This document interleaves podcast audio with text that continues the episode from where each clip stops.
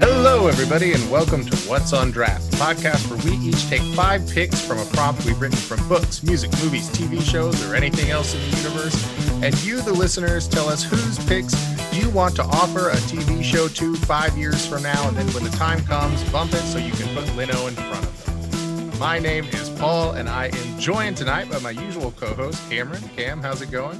Hey, uh, you know, uh, it seems it, it, it's good that you've let that go, Paul. It seems it's good that you're not uh, holding on to any grudges, any late night grudges. But uh, I'm uh, I'm doing good, doing good.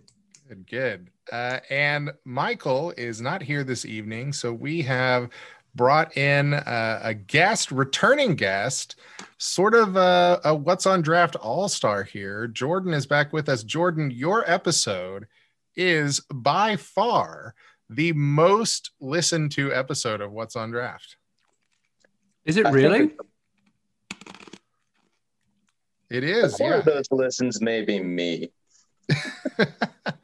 well, it it is uh it- it's kind of if we're if we're talking tiers of episodes, there are three episodes that kind of stand apart from everything else. It's uh the Star Wars episode that Jordan was on, um, the serial killer episode that Elena was on, and then our first episode, the three on three basketball tournament. Um, that uh, those are the those are the three most listened to.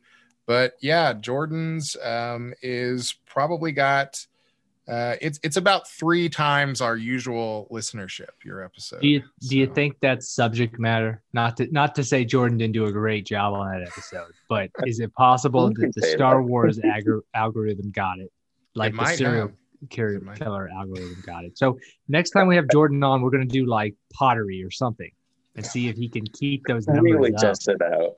Yeah.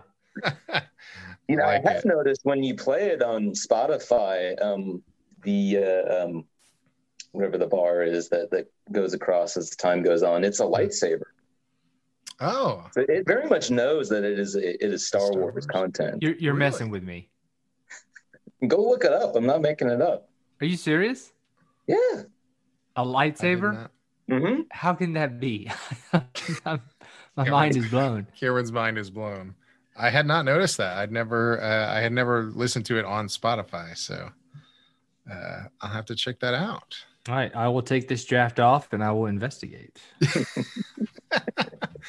Uh, yeah. So Jordan, how is it going? Everything, uh, everything going good since you've been on last? Yeah, it's uh, been an interesting year or so. Um, yeah, things are going pretty well. Um, I, you know, have not lost my job or anything. Uh, have been more set- or less Setting the uh, bar unaffected- high. Haven't haven't gotten fired. I mean, not everyone can say that this That's past true. year. Yeah, That's Um, true. it's true. Haven't had, uh, haven't been too affected by, by COVID. Um, yeah, it, it- yeah, it's uh, I, I, you know, I, I've you learn things about yourself. Um, this weird kind of year. I'm a creature of habit, and um, you know, had my habits really adjusted this past year. Now that we are, knock on wood, coming out of the pandemic, having to, as good as it is, I'm still having to adjust my habits, um, which is, you know, interesting and uh, not not so easy to do. Even even if it's a good adjustment, but anyway. Yeah. Yeah, I, c- I can see that. And it's, um, you know, there's a difference between uh, approaching a change in kind of habits um, willingly and motivated and being told, uh, you know, you, you can't do this uh, either just legally or for safety reasons or, or whatever it is. Um, that's definitely a this uh, culture shock, I guess, or a, I don't know, a, Yes. environment shock, whatever you want to call it. Um, but yeah. Uh, so, Jordan, I think uh, from us messaging about uh, scheduling and, and when we were going to hop on, uh, I think you went to see a movie last week, right? Um, back in back in theater, or Uh, yeah, I have seen pretty much every new movie I've seen um, Nice. since early May has been in the theater. Interesting. What uh would you, what you got one you'd recommend? Uh good, Uh, de- de- definitely see Summer of Soul. Okay. Um, it's a lot. It, it's a lot of fun. It's the closest I've gotten to seeing live music for the last, you know, 15 months or however long it's been. I, I lose track sometimes. Um, just phenomenal performances. Um, it's just insane that this footage was left in someone's basement for 50 years. Um, it, it deserved to be shown, uh, you know, at the same level that Woodstock was, I think. Mhm. Yeah, I uh I think I had like maybe just briefly heard the the name of it, but I'm looking up who's featured in it right now. So Summer Soul, Stevie Wonder, David Ruffin, The Fifth Dimension, Mavis Staples. Uh yeah, that's some big the Chambers Fine brothers. Yeah. That's some big some heavy hitters. So yeah, that would be I imagine in theaters, uh one that is great with the the theater sound system and everything. Yes, yes. And if you, even if you don't want to go to a theater, it, it is it is available on Hulu. Okay. Oh, okay. Nice. yeah, we I have not been able to make it to a theater. I would love to go see just something in the movie theater just because at this point it's been so long since I've been to a movie theater. Mhm. Um I would love to make it back but have not had have not had the time in the schedule. Uh but with, you know, got some big blockbusters out now. I'd like to check out Black Widow or Fast 9 or something um in the in the theater. Just you know just see some big old explosions in a in a movie theater environment would be like a a pleasing return to some amount of normalcy i feel like. Uh, but yeah. Yeah cam anything uh what, what have you been up to this week? Anything good I, I actually I saw a movie. I sat down. I streamed a movie uh, on HBO, I believe, HBO Okay. Max. And uh, you know, I, I try to get a movie in once in a while when I'm watching the kid. Mhm. Um, when he's sleeping, you know, don't sometimes I'll just watch a movie with headphones or something on. But I, I checked out a movie. It came out last year. I think it was released in theaters, but obviously it didn't do very well. But they went ahead and pushed it out there. It's called Let Him Go.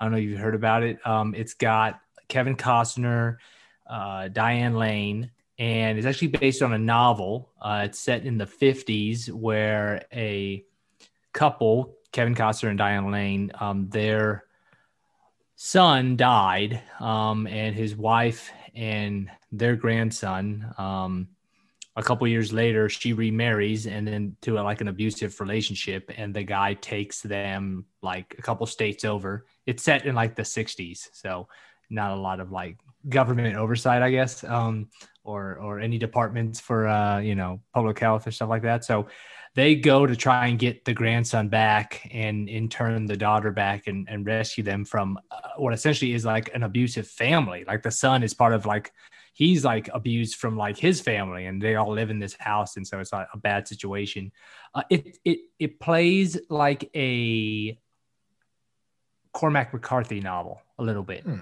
So Ooh. it's it's very uh it, it's dark the tone is very meandering. You know, it slowly moves. Lots of long shots. Uh, cinematography is pretty good. It's in the upper, the upper Midwest. Uh, I think uh, Montana or the Dakotas. Um, so a pretty good one-time watch. I don't know if I'd, I'd watch it again, maybe a couple times if somebody wanted to watch it. Um, I'd probably give it a good six out of ten, maybe, maybe seven, depending on how I feel. But I was a little more emotionally connected to it because of my son. And you know i was like what do i do? Or what are my parents going to do when i die and holly goes off to like a cult or something? Like do i think my dad can be the kevin costner? Um so i don't know. Yeah. So uh kevin costner and diane lane was the son's name clark? And uh, Well, oh the superman Yeah, little Zack Was Snyder's? Justice League. that- yeah, that was that- that was uh, Ma and Pa Kent in uh, Justice League. wow i i, I didn't know and Man of i forgot yeah. okay okay Yep. Well, I I've watched. Uh, I mean, we've been watching Loki. Uh, I have not watched any movies lately. Uh, I did buy got a new game that it's one that came out I think early last year and was pretty critically acclaimed. Um, Ghost of Tsushima, which is like a samurai game. Um, and it's what's kind of cool is you can set it to Kurosawa mode, and it turns the game to black and white and does oh, Japanese nice. audio with English nice. subtitles instead of the English voiceovers, um, which is pretty fun. But it's uh, you know, I, I, started out, it's like an open world game, and there's a part at the beginning. It's it's set in like this island in Japan that's being overrun by Genghis Khan's grandson and the Huns, and you're like the last surviving samurai of a battle between uh, the two wow. forces.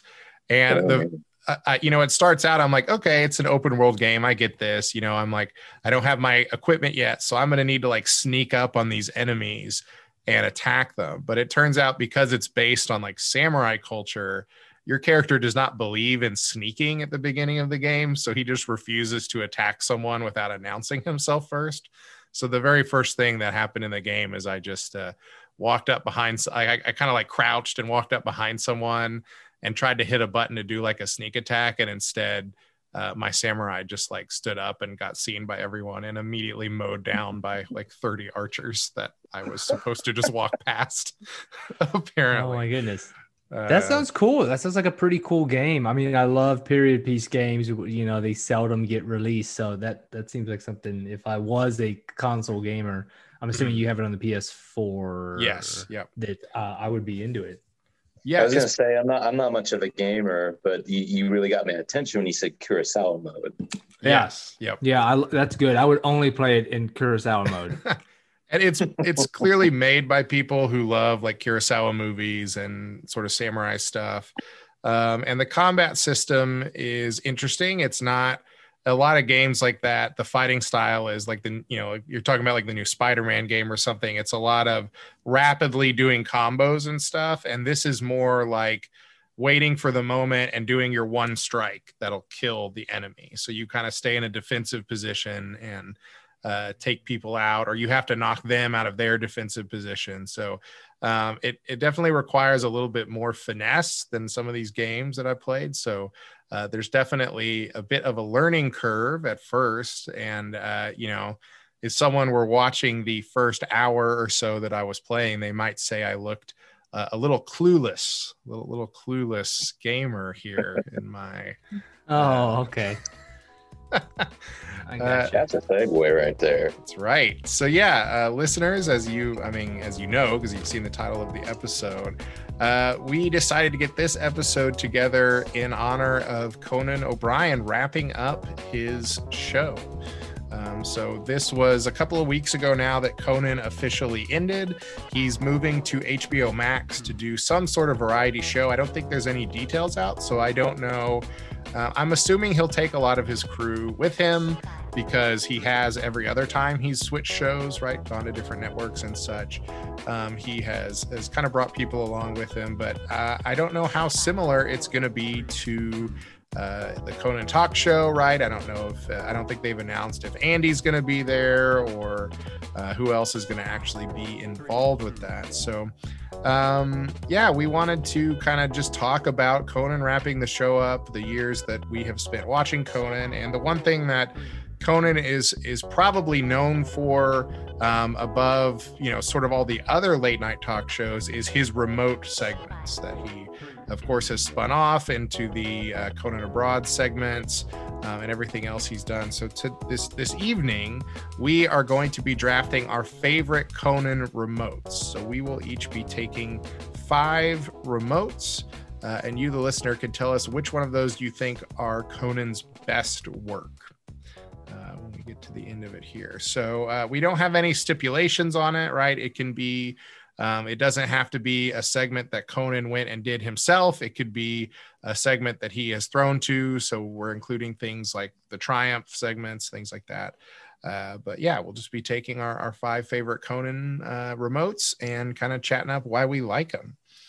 Um, so, Jordan, uh, as you know from being on before, our, our other tradition is that when we have a guest on, the guest gets to select uh, which of the three draft spots they want to be slotted into. So, for this evening's draft, where would you like to go?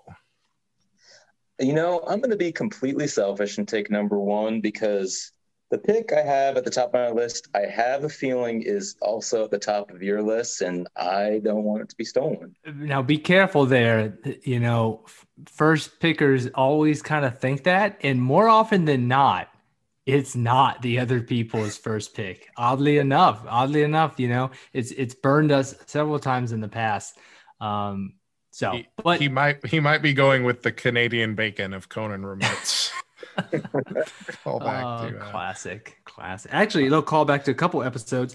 Uh, I ordered a Marco's pepperoni pizza tonight because classic single topping, and I'm drinking a little Jameson and ginger ale. Call back to the bar episode. Uh, nice. Nathan, yeah. the guest, said that it was the his classic summer drink. There you go. Yeah. All right. Well, Cameron, I've got our fancy coin flip simulator here. Uh, I'm gonna, I'm gonna go three, two, one, and you can call it in the digital air. All right. Got it. All right. Three, two, one. Tails. Tails. All right. Do you want second or third? Yeah, I'll go two. Okay. Also, hasn't it always been tails? It has always been tails every time we've done it.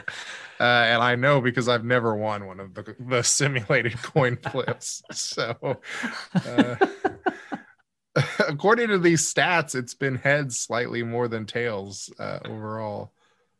Uh, all right. Well, I think we're ready to kick it off then. And Jordan, you're in the number one spot. So you uh, I think I know what you're going for, uh, but let's see. Let's see if my intuition here is correct. Uh, all right. Um, if memory serves, when he was winding down um, late night and was preparing to transition to his brief tenure as the host of the Tonight Show, he was re Conan was re-airing some of his favorite clips from late night. And if if I recall, he aired this. Not only he aired, he said this was his favorite remote of all time, and he wanted it played at his funeral. Uh, I'm going with the old timey baseball league segment. So, Paul, was that your first pick? Uh, that was actually I had that number two. Okay, I had it number one, so it was okay. my number one as well. Yeah. So my instincts were basically correct. Yeah. Yes. Yeah. Yep. Yeah. I was just trying to get you to go second. Uh, little head games uh, also don't always work. Yeah. Um, I mean, it, it, I think uh, kind of like I think Conan and I have kind of an affinity. Conan and I, as if I know him personally. Yeah, how is um, he doing, by the way? He, he's doing all right. He's okay, ready okay. to just you know kind of take a break for a cool, while. Cool. Give um, give him my best. Just you know, this kind of old timey stuff is just really never not funny to me. Um, so there's this, um, there's this, I think this segment was in 2004. There's this, uh, there was this league somewhere on Long Island where they met and played baseball, uh, 19th, mid 19th century rules. Um, they had all the, they had the kind of old uniforms with things that are really um, poorly patched on. Uh, the the bats were really really poor quality. Um, they a lot of them will talk in old timey terminology. Like the pitcher is called a hurler. Um, they call the ball an apple.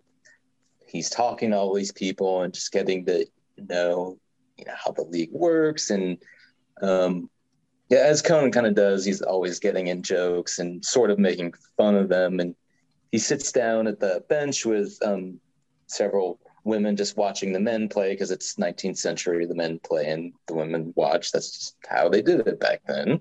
Um, he's talking to them about you know like what does your father do? What does your father do? And you know uh, there's this one there's this one woman who she's you know everyone is like kind of in character but they'll, they'll kind of break once in a while.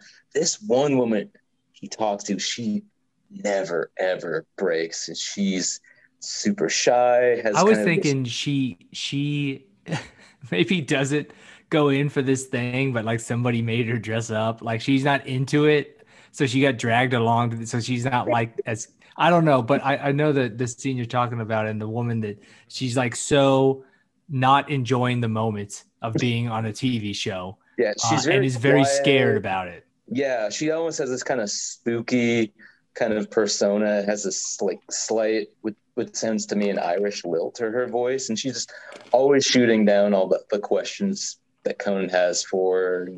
Like, what does your father do? He's a farmer. What does your father do? He's a farmer. And what does your fa- father do?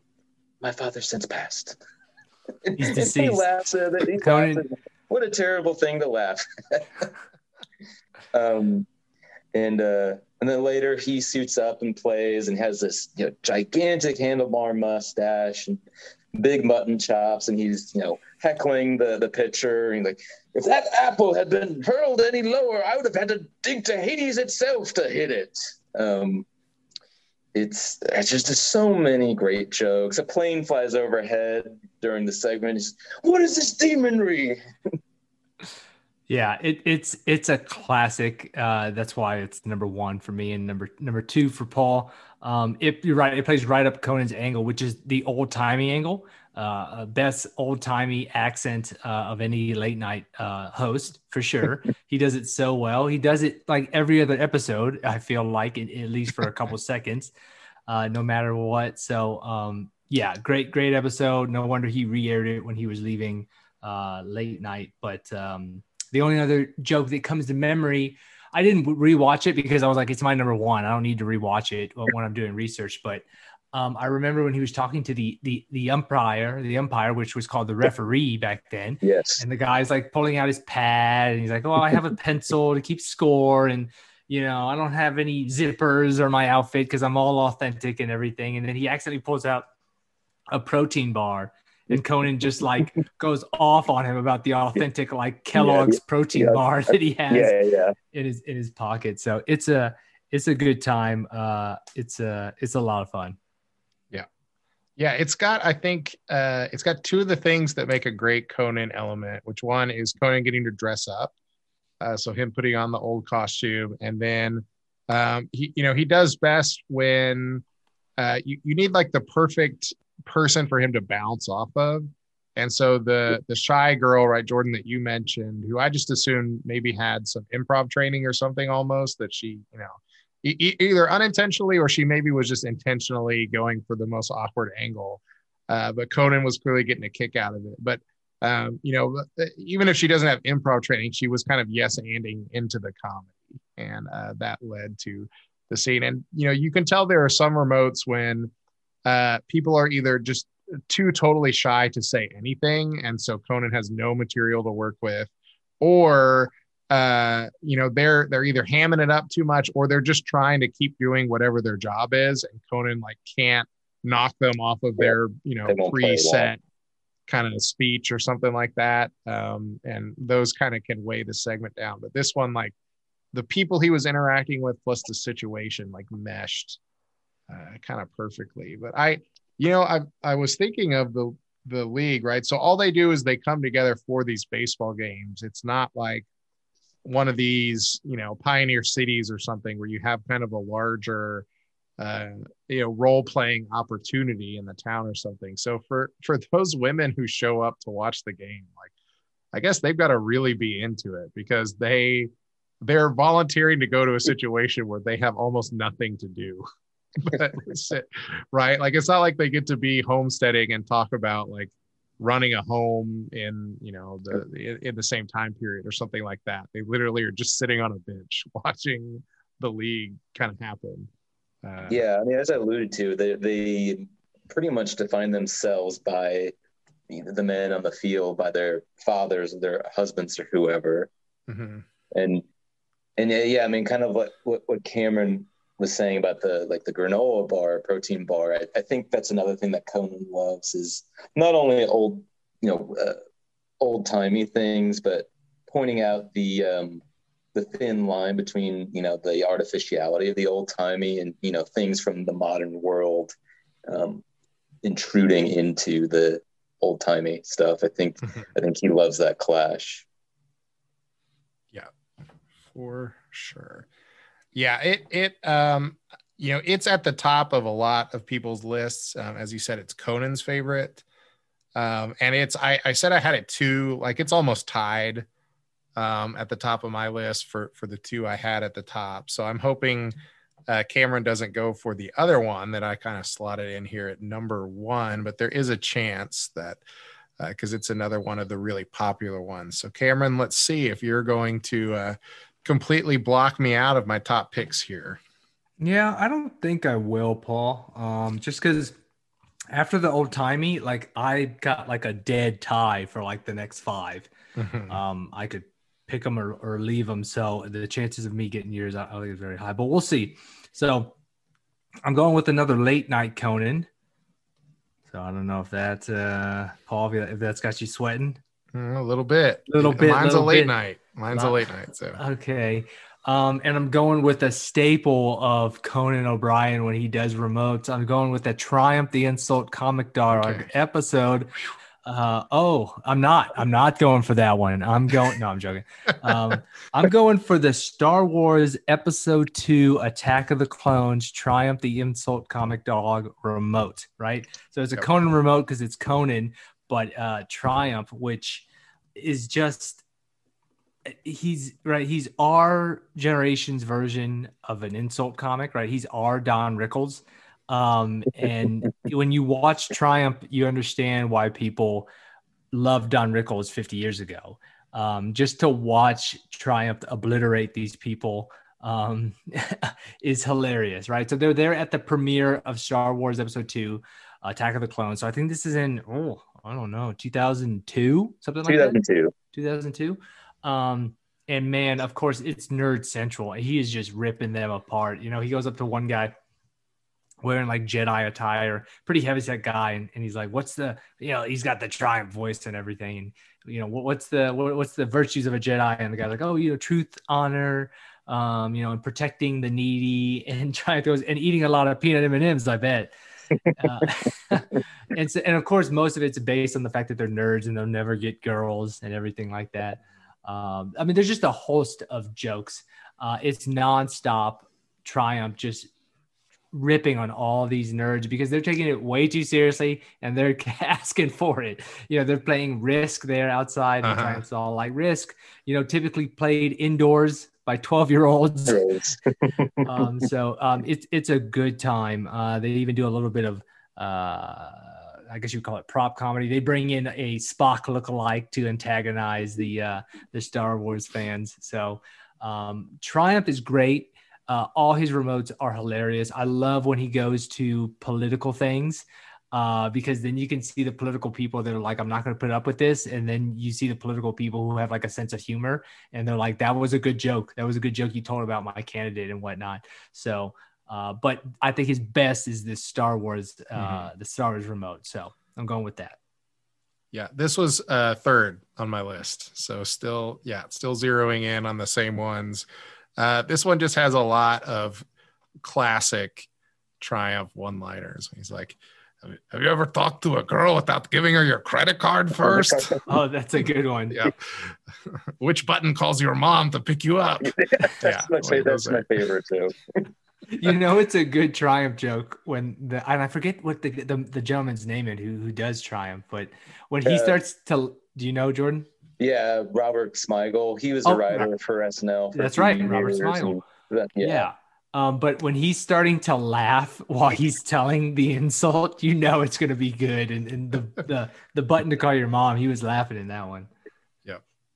Yes, yeah, just a classic, and um, a lot of the I think, like you said, like a lot of the people that were out there were pretty good natured about mm-hmm. it, um, not not offended, which is I think that's the best opportunity for Triumph is people who aren't going to take themselves too seriously, but are are into something earnestly enough that there's like a lot of material to make fun of, but it doesn't look like Triumph is you know it, they're kind of laughing along with it so right. you don't get that real yeah. awkward like eh, i don't know is this okay kind of feeling yeah you don't um, you don't um, feel bad for laughing at the jokes at their expense yeah. generally yeah. i think another thing this i i had this at number two but also knowing full well that if i got my number one i was not going to get this um i think i think the one one thing that two things that make every triumph segment work really well is one Cameron, what you alluded to, he is he Robert Smigel cracks up a lot, and I, I again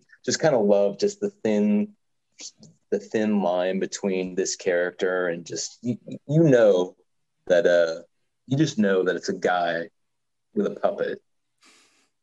Um, number two, I, you know, comedy writers are not known for uh, being jocks. Comedy writers are nerds and dorks too. So I think right. I think it's another thing that has going for it that you know, were the camera not on, you know, Smigel would probably be willing to wait in a line for an hour and two. I, I have a feeling. Yeah. Yeah, I'm sure. I, I love how long the arm holding the microphone is on the puppet. it's, just so like, like just sticks in from behind the camera. oh yeah.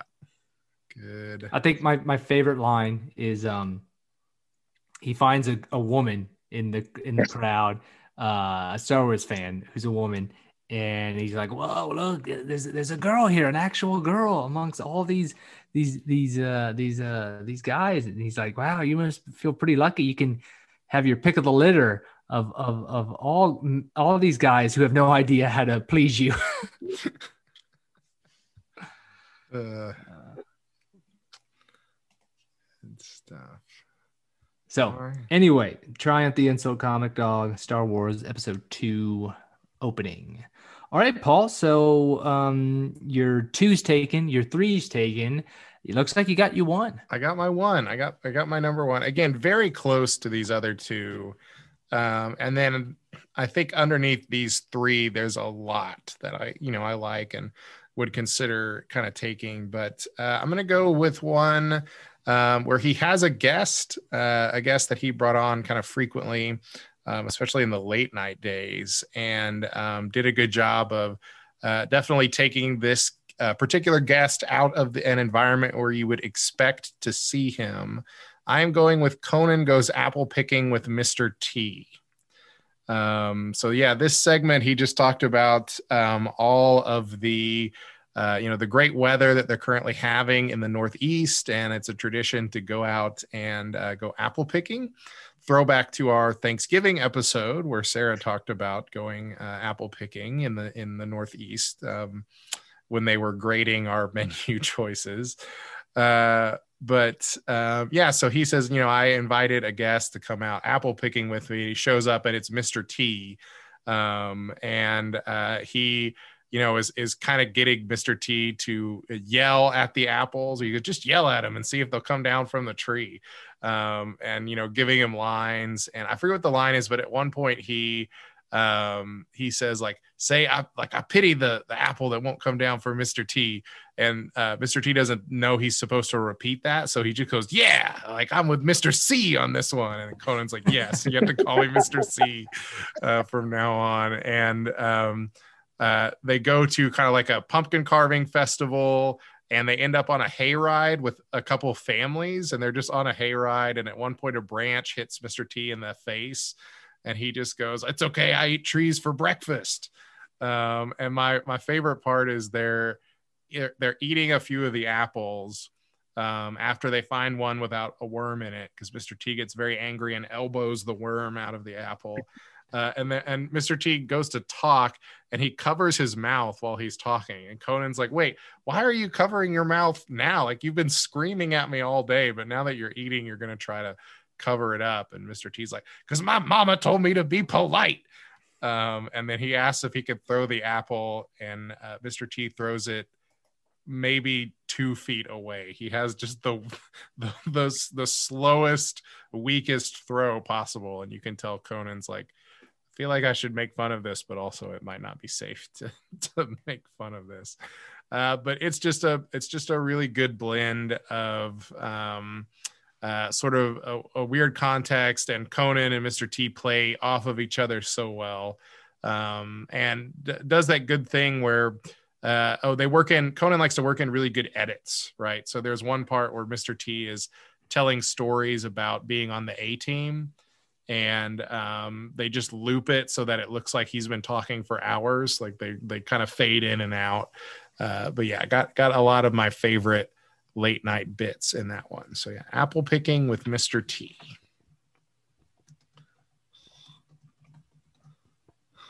Can you believe I've never seen this one? Really? Really? Yeah. Wow. You know, that that's not super surprising to me because I actually this was an early Conan, right? What is this? Yes, Like 2000? Um I hadn't seen this one um and I only caught it probably maybe like 5 years ago. Um it's uh, it's funny, right? And for the most part it's funny cuz Mr. T is apple picking. Um so that just seems a little out there. So it's pretty hilarious. Good clash of personalities. Mhm. Uh, you know, Conan excited to be with the, you know, really intense Mr. T and trying to bring that intensity to apple picking. Um, I don't remember too much, but I remember the the bad throw and I remember the mouth while he's eating. He's like, I Yeah. like to be polite. Be polite. but he's just yelling the whole, all the rest of the time, just yelling and being intense. So um, it was a good watch. It was a good watch. Um, I don't have it in my top five, but that's only because I've only watched it once or twice. Um, and uh, yeah, so um, interesting. Um, as your number one, uh, but it but it was a good it was a good remote. Yep.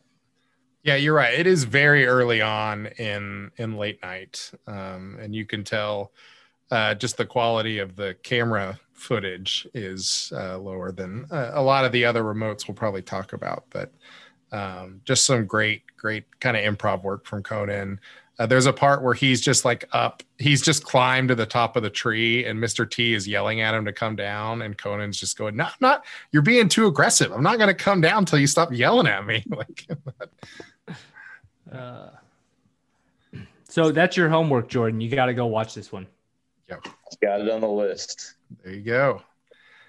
All right, uh, into the second round, um, and this is you know I've been watching a lot. I'm I'm trying to only pick ones that I've rewatched recently, um, just so they're kind of fresh in my mind. And there's a lot of good options.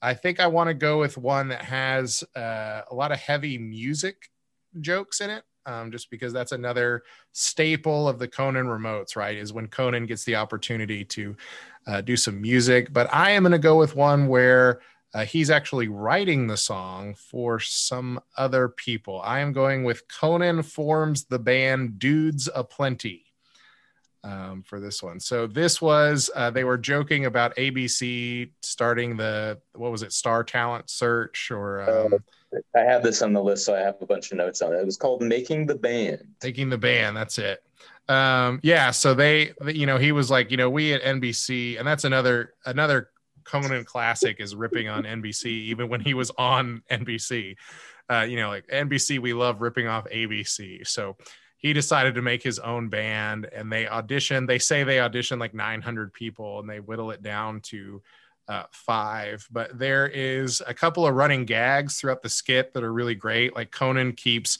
changing everyone's names constantly.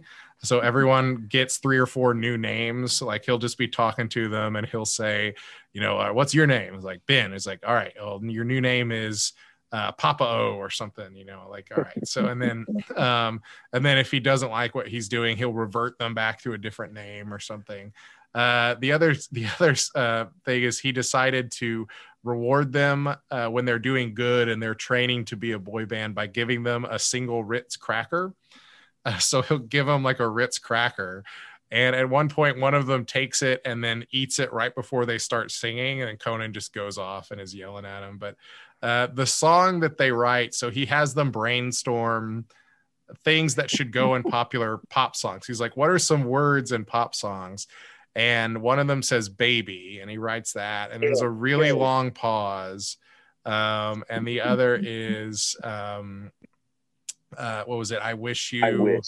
yeah i wish was the phrase ba- it was just baby, and then just I wish, and then they Yeah. were stonewalled. yeah so the only words they put up there were baby and i wish and so conan's like all right what if our song is baby i wish you were my baby and they're like yeah so that's the that's the song they end up writing is baby i wish you were my baby.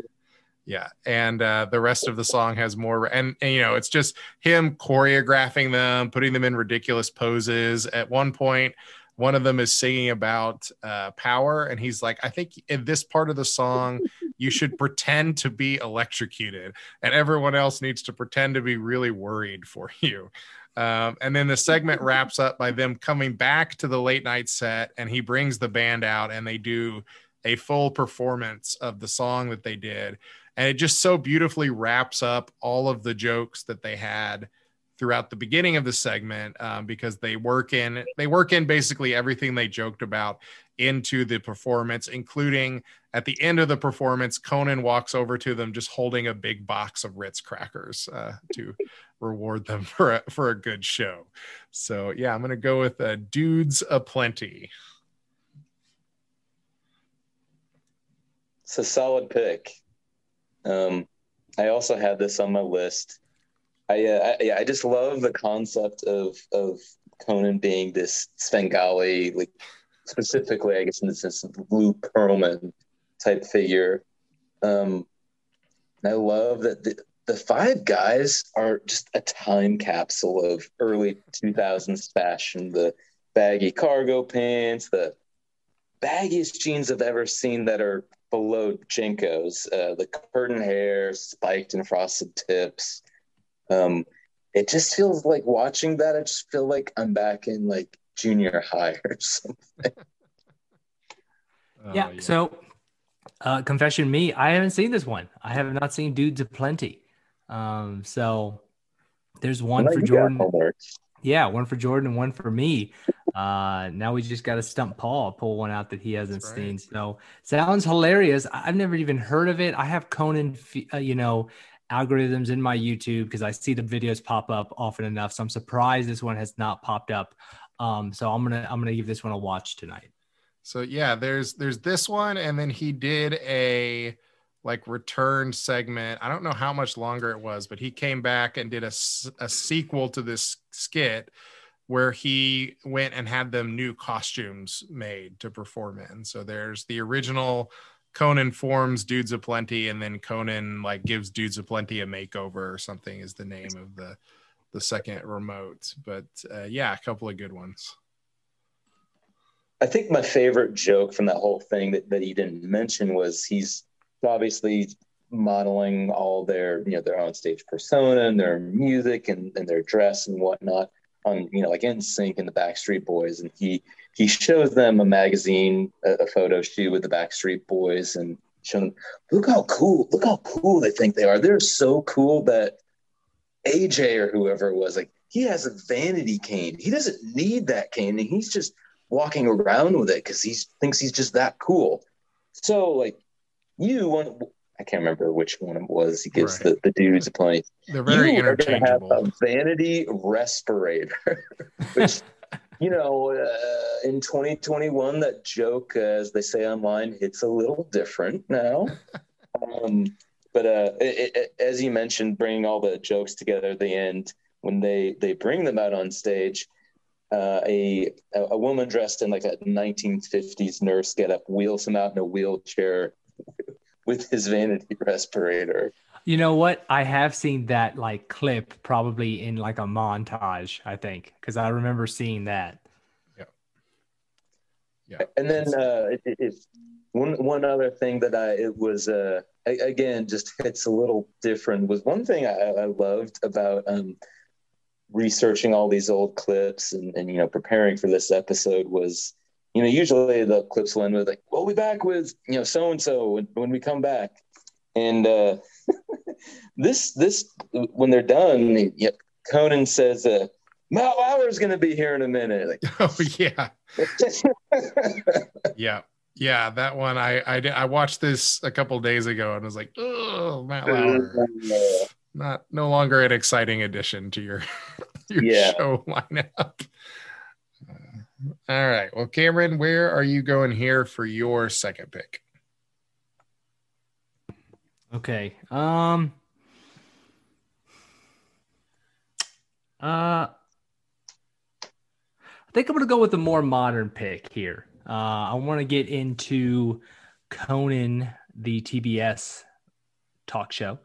Uh, so I'm going to do a remote here that he did with a couple of guest stars and the uh, the different personalities proved to be a very fun mix. Um, he actually did two episodes. I'm gonna take the first one. I'm going Conan takes a Lyft with Ice Cube and Kevin Hart. So Uh, if you've seen this one, again, playing up the comedy of different personalities, similar to the Mr. T, we have co- straight laced, tall, white, redheaded Conan O'Brien with Ice Cube and Kevin Hart taking a Lyft. They they grab a Lyft, they get the cameras into the Lyft car, and they go all over, um, you know, whatever, LA, wherever they are. Um, and it's just hilarious. I think at one point they stop at a, a gas station to get snacks, and they get beers in uh, in uh, in um, in a, in a convenience store and they get them in the paper bag and then they're driving and then you know somebody's like oh my god there, there's some there's some cops on they're, then they're drinking you know they're, they're opening the car and they're like oh, there's some cops over there on the sidewalk and conan looks over and ice cube's like yo conan you're not supposed to look when somebody says there's a cop over there. Conan's like oh i, did, I didn't know. I don't, I don't know what to do. Um, and then there's some there's some other good times. They run through a wendy's and you know they're like oh i'll take a double burger. I'll take a I'll take some some some some nuggets or something. And, and Conan goes, I'll take the the the spicy chicken Asiago sandwich. and they're like, we're not doing that, Conan. Uh, and so it's just a good time. The, the Lyft driver himself actually is pretty comedic. Uh, he's got some good responses and some good um, some good comedy chops on him himself. So a newer pick, um, but I think with blending the personalities with Ice Cube, um, who, who's who's a foil to Kevin Hart as well. He's got a different personality than Kevin Hart. You know, Kevin Hart's in your face. Ice Cube's a, a much more uh, reserved. So, um, really really good uh, remote. Um, they did a second one. It was so popular. They did a Lyft. Same three guys. Uh, a few months later. So it's a it's a good mm-hmm. watch. Yeah, th- this one is great, and it's uh, one of the few times that a very obvious like brand deal is just still so funny that you don't care that it's just a big advertisement for Lyft. Mm-hmm. Uh, you're right. That um, so yeah, there's this one, and then there's the one where they teach his one of his staffers how to drive before she yeah. takes her driving test. And um, it's hard to tell which of the two I like better. They're kind of in the same category, but there's some classic like Conan trying to get the lingo down before he goes into the gas station. Oh yeah. Or, or Kevin Hart's like, gotta buy a, a Fody, and he's like, a Fody, a, a, a Fody. Uh, okay. I'll get y'all the, Fodies, but I'm gonna get me a forty. and then he he comes back and they're like, "Where's the paper bags?" yeah, he didn't get, get the paper bag. and I don't know if it's this one or the other one, but uh, uh, Kevin Hart starts try to do some freestyle rap at some it's point. This one. It's this, this one, Yeah. But Ice Cube's like, all right, uh, you don't rap and I won't tell jokes. all right, deal. uh... Well, I guess I got two on my list to oh, watch. I, am oh, aware, I'm aware, I am aware of all of these, but the but the uh, I have not seen the apple picking or, or Lyft ones. Wow, and and have you watched Conan? Are you a fan? You you you, you you aware of? Him? I mean, I'm not. I'm not a Star Wars uh, level fan. Yeah. But, okay. Yeah. No, I mean, when I was doing research for this, it's just it's just insane how many of these I are. Just... Well, tw- 28 years, right? I mean, yeah. Yeah. Yeah. Yeah. This is uh, just based on YouTube views, which is not totally accurate because he re-uploads stuff occasionally, you right. know, from from past shows. But uh, this is probably one of the more popular segments of the TBS era. Um, this was, I think, shortly after he moved to TBS, and unfortunately, his audience has kind of dwindled being on TBS. I think just not, you know, the, the, he's never had a great lead in on TBS. Um, sometimes it's like reruns airing before him, and was one of the first late night guys I think to really gear his show towards just re-airing clips on YouTube afterwards, and then um, Fallon kind of just copied Conan's homework and did it with way more resources, you know, after uh, after Conan made the move. But um, uh, yeah, this one is is up there. Um, yeah, I like this, uh, but I think maybe between the two segments, my favorite is uh, in the second one actually, where they're trying to do the driving test and Kevin Hart says like if someone cuts you off, you got to throw a penny at them out the window, and he's trying to get this the girl from Conan staff to throw pennies at drivers that kind of cut them off. And at one point, she does finally roll her window down and and like chunk a penny out, and then they pull up and park right next to the person she just threw a penny at at the stop sign. And Kevin Hart's like, "You can't talk, you can't look at him. What are you doing?" uh, yeah. Uh, yeah. So yeah, there you go. I'd add that one to your list too, Jordan, because it's uh, it's a good one. All right. All right. Well, now we're going to get to one we know you have seen because you are going to be making the selection. I mean, unless you're going to go out on a limb and take one that uh, you have not personally watched. I guess. Call back to the uh, best pictures nominee or winners episode. Yeah, yeah. There you yes, go. Man, yes. I like which it. I, which I, I, I still am like, I'm pretty sure. I know you both took ones you didn't see, but I'm pretty sure like Michael's third pick was like one he didn't see. I'm gonna go back and check.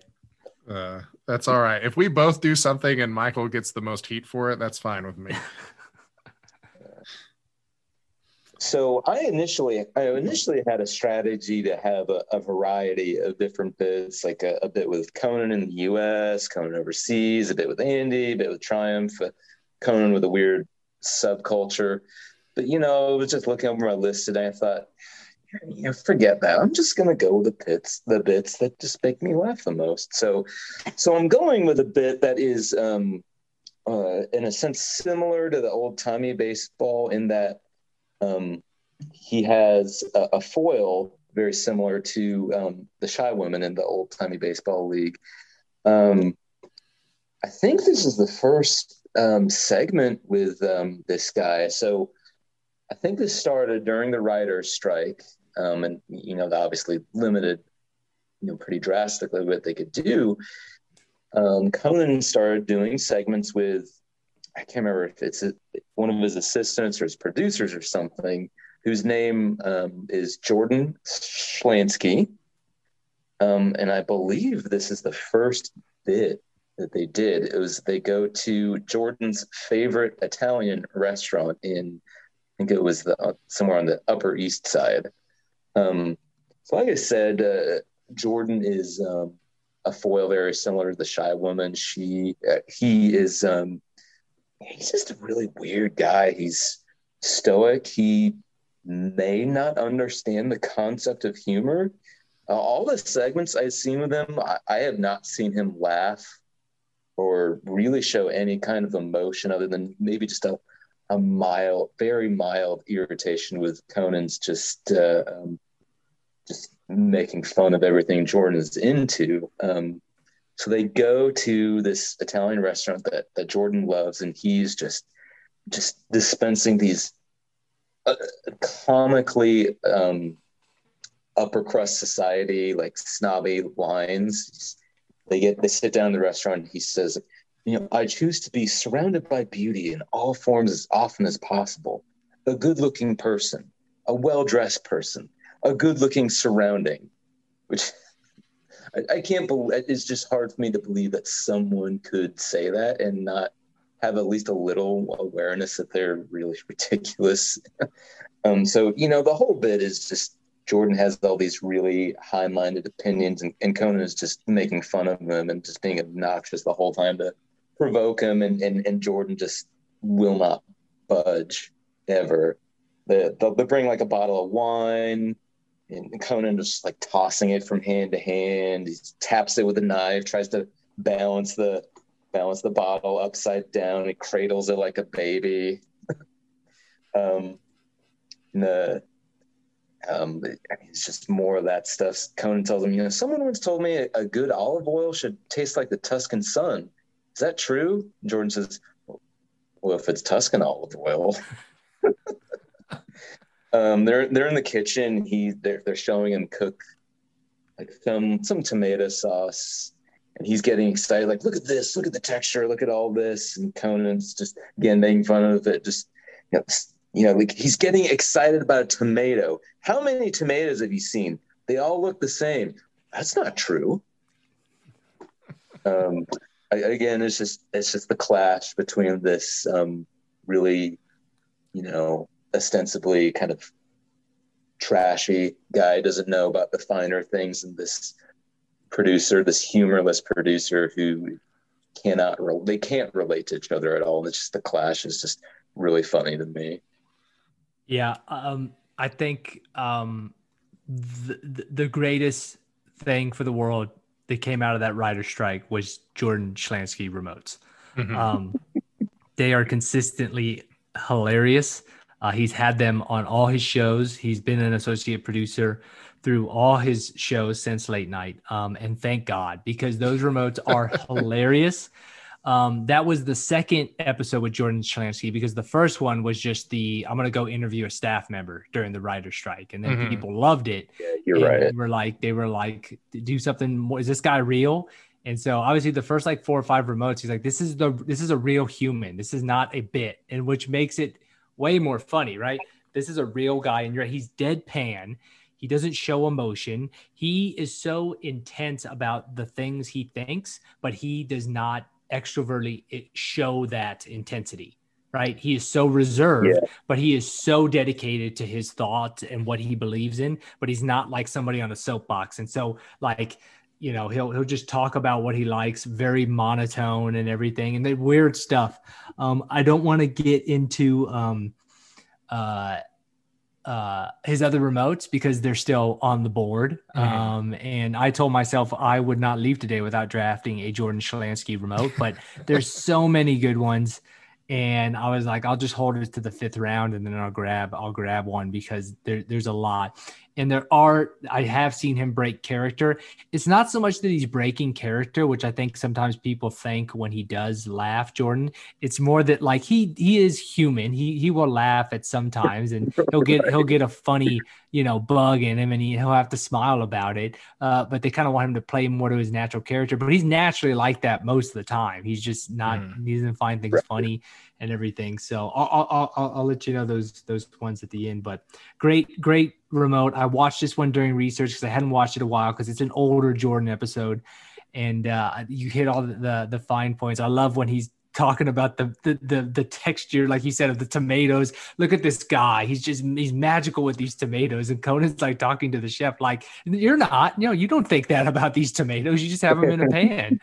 um, and then uh, my my favorite line it's a little bit dated now but um, is when he's he's tasting the wine and jordan's like you know what do you smell? You know do you, do you, do you smell the earth? Do you smell the, the ground? Do you smell moisture? Do you smell a fruit? Do you smell and conan's like oh i smell a fruit all right. Yeah, yeah. and then he Yep. just stares at jordan.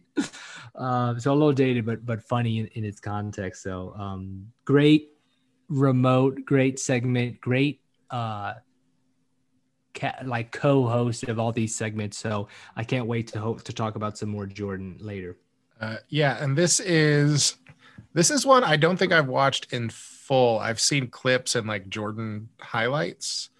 Um, is this the one where he talks about uh, murdering Jordan like at the end of the meal? Is this or is that one of the?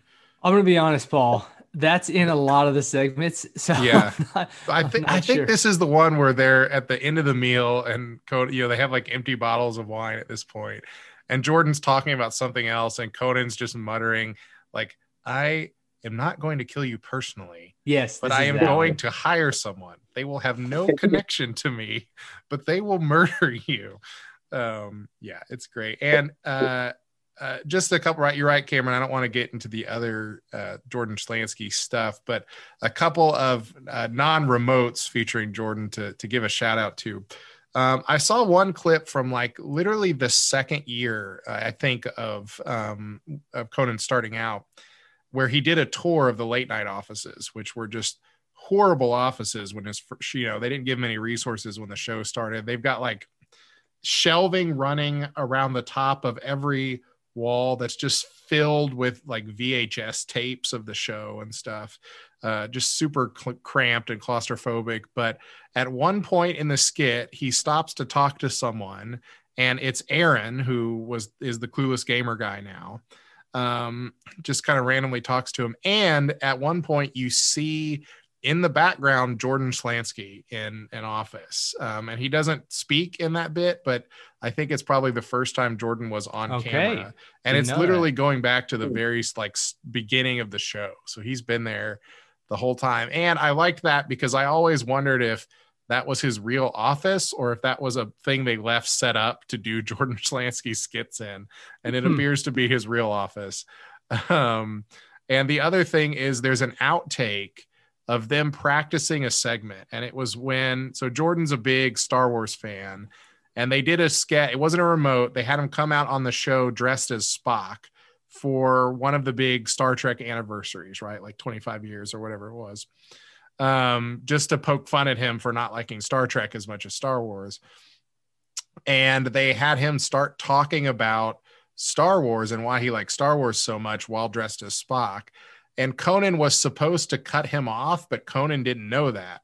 Conan thought the bit was he was just going to let Jordan talk for a long time. Um, and so Jordan improvises literally a six minute speech about Star Wars where he's talking about how he's like, you know, why do you like Star Wars better than Star Trek? And he's talking about like the universality of like the mythos of Star Wars and how it deals with these fantasy elements.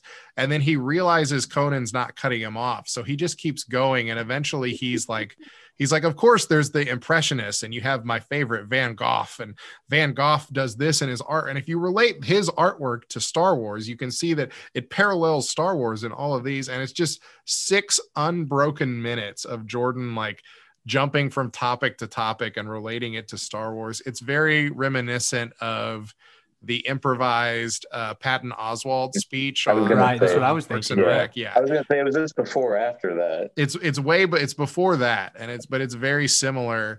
And then it gets to the end of the the thing on at the outtake, and Conan's like, "You're fired," and Jordan's, you know, which was supposed to be his joke. He was supposed to interrupt him after maybe 30 seconds and say that.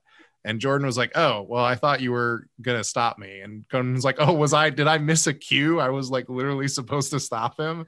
And his, you can hear the producers in the background laughing. I mean, like, yeah, you you were not supposed to do any of that. I'll have to check that out. I hadn't I hadn't seen that yeah, uh, yeah. that re- that rehearsal footage, so that sounds uh, hilarious. Yeah, it is. It is some quality stuff. Very very impressive from Jordan we're not just making picks on this episode. We're we're, we're picking up segments to go watch later. Very true. Right. It would yeah, you, yeah, paying it paying it forward. That's what the pod's all about. Yeah. All right, Jordan. Number three for you. All right, number three. So, um, so I, I picked you know kind of a, a weird subculture, a weird guy. Now I, I I just wanted one where he it's just going to a particular place in the U.S. in the U.S. So, um, so in the early days of the show, um, apparently late night. I think this is the, still like 97, 98. So a good four or five years into the show, still um, late night with Conan didn't air until 2:40 a.m. in Houston. Um, they had they would play Leno and do reruns of daytime talk shows uh, rerun the local news. Then finally, at 2:40 in the morning, they would play Conan. Um, he called it. It's not must see TV. It's more like don't bother TV. Um, so he goes to Houston and just decides to check out. Is there anyone even watching me at 2:40 in the morning? So he rents a car, drives around Houston from like 11:30 on. he just meets just the weirdest people, which is one thing I think that makes it work so well is just these really strange people because, um, you know, it's late at night. You know, generally most normal people are in bed at 2.40 in the morning he goes to like a bails bondsman and say like you guys watch tv in here yeah yeah you ever watch me uh not really they go to a, a, hotel. He's just walking around the basement at twelve thirty in the morning, see if anyone has, watched it. I, I think there's another thing I love about this bit is I think one of his favorite bits is to go around and talk to people um, where he people just don't know who he is, and he just kind of plays off on that. And, and in more than one segment, he introduces himself as Ted Koppel. Um, I think he just loves to make fun of the fact that he wasn't this household name. Um, just uh, he'll, he'll, he meets this guy in the hotel, says like, "Oh, we have a Houston Astro and a, a Houston Oiler on every night." And finally, at two forty, when the show is on, he goes to the ER waiting room and just watches for a few minutes with this woman who's in there. He he wakes up the guy at a, in a dorm at Rice University. Says he loves him. Like, well, if you love me, why are you where are you asleep? Why aren't you watching my show at three in the morning? Um, and, the one guy, the one guy he meets that is awake and who knows who he is. He goes to a bus terminal. He's talking to people, see if they heard of him. Some guy walks up to him and goes, "Hey, I know you. You got that show late night. Where's your crappy buddy?" Talking about Andy's. oh, no, no, no. He, he's good now. It's it's good crap now. He's again like just make self-deprecating humor, making fun of how um, he, it took a while for him to be good hosting late night. And as soon as this guy, the guy's named Buffalo, as soon as Buffalo walks away, comes to the camera, I was almost just murdered. Um, he fin- falls asleep watching it at the Astrodome.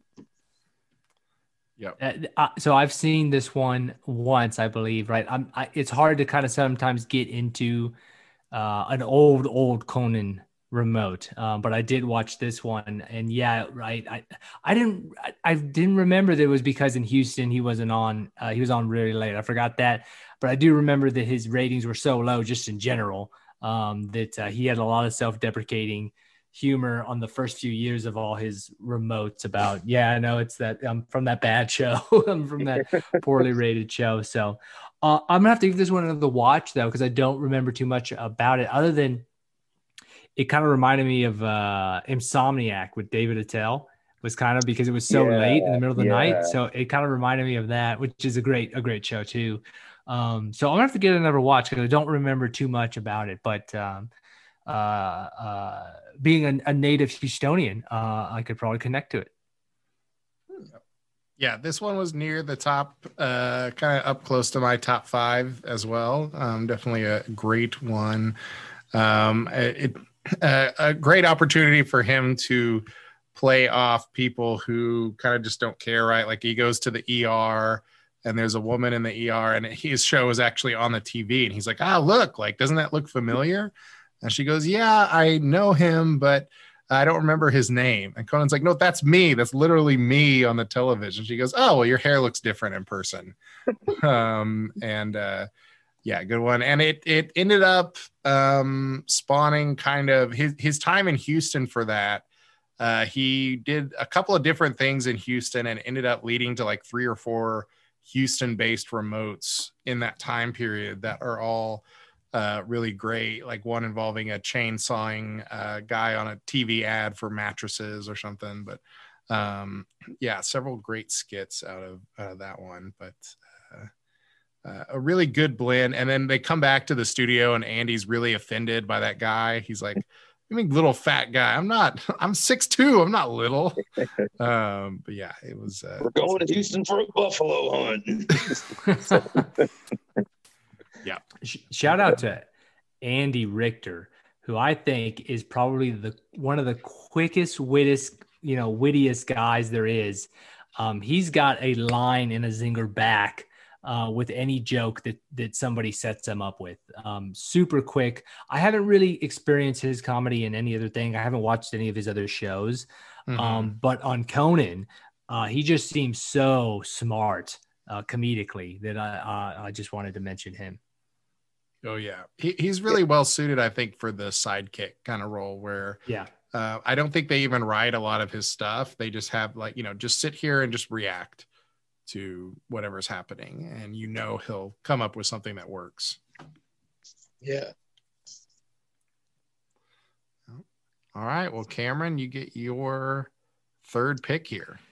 Yeah, it's getting tough, right? I mean, it, it it's it's very very likely that we may start picking, um, or that we're going to be picking uh, remotes that we've all heard of, but maybe wouldn't pick ourselves, right? I think like the first five or so was kind of universal, and then there's just like a tier there where it's like there's 20 remotes, you know, that you, you could probably sample online, and statistically, you know, it'd be at least a dozen or two that people kind of weight the same. So I'm going to go with one that's uh, a personal favorite. I'm not sure if y'all have seen this one. I think it's NBC. I think it's late night um, with Conan O'Brien.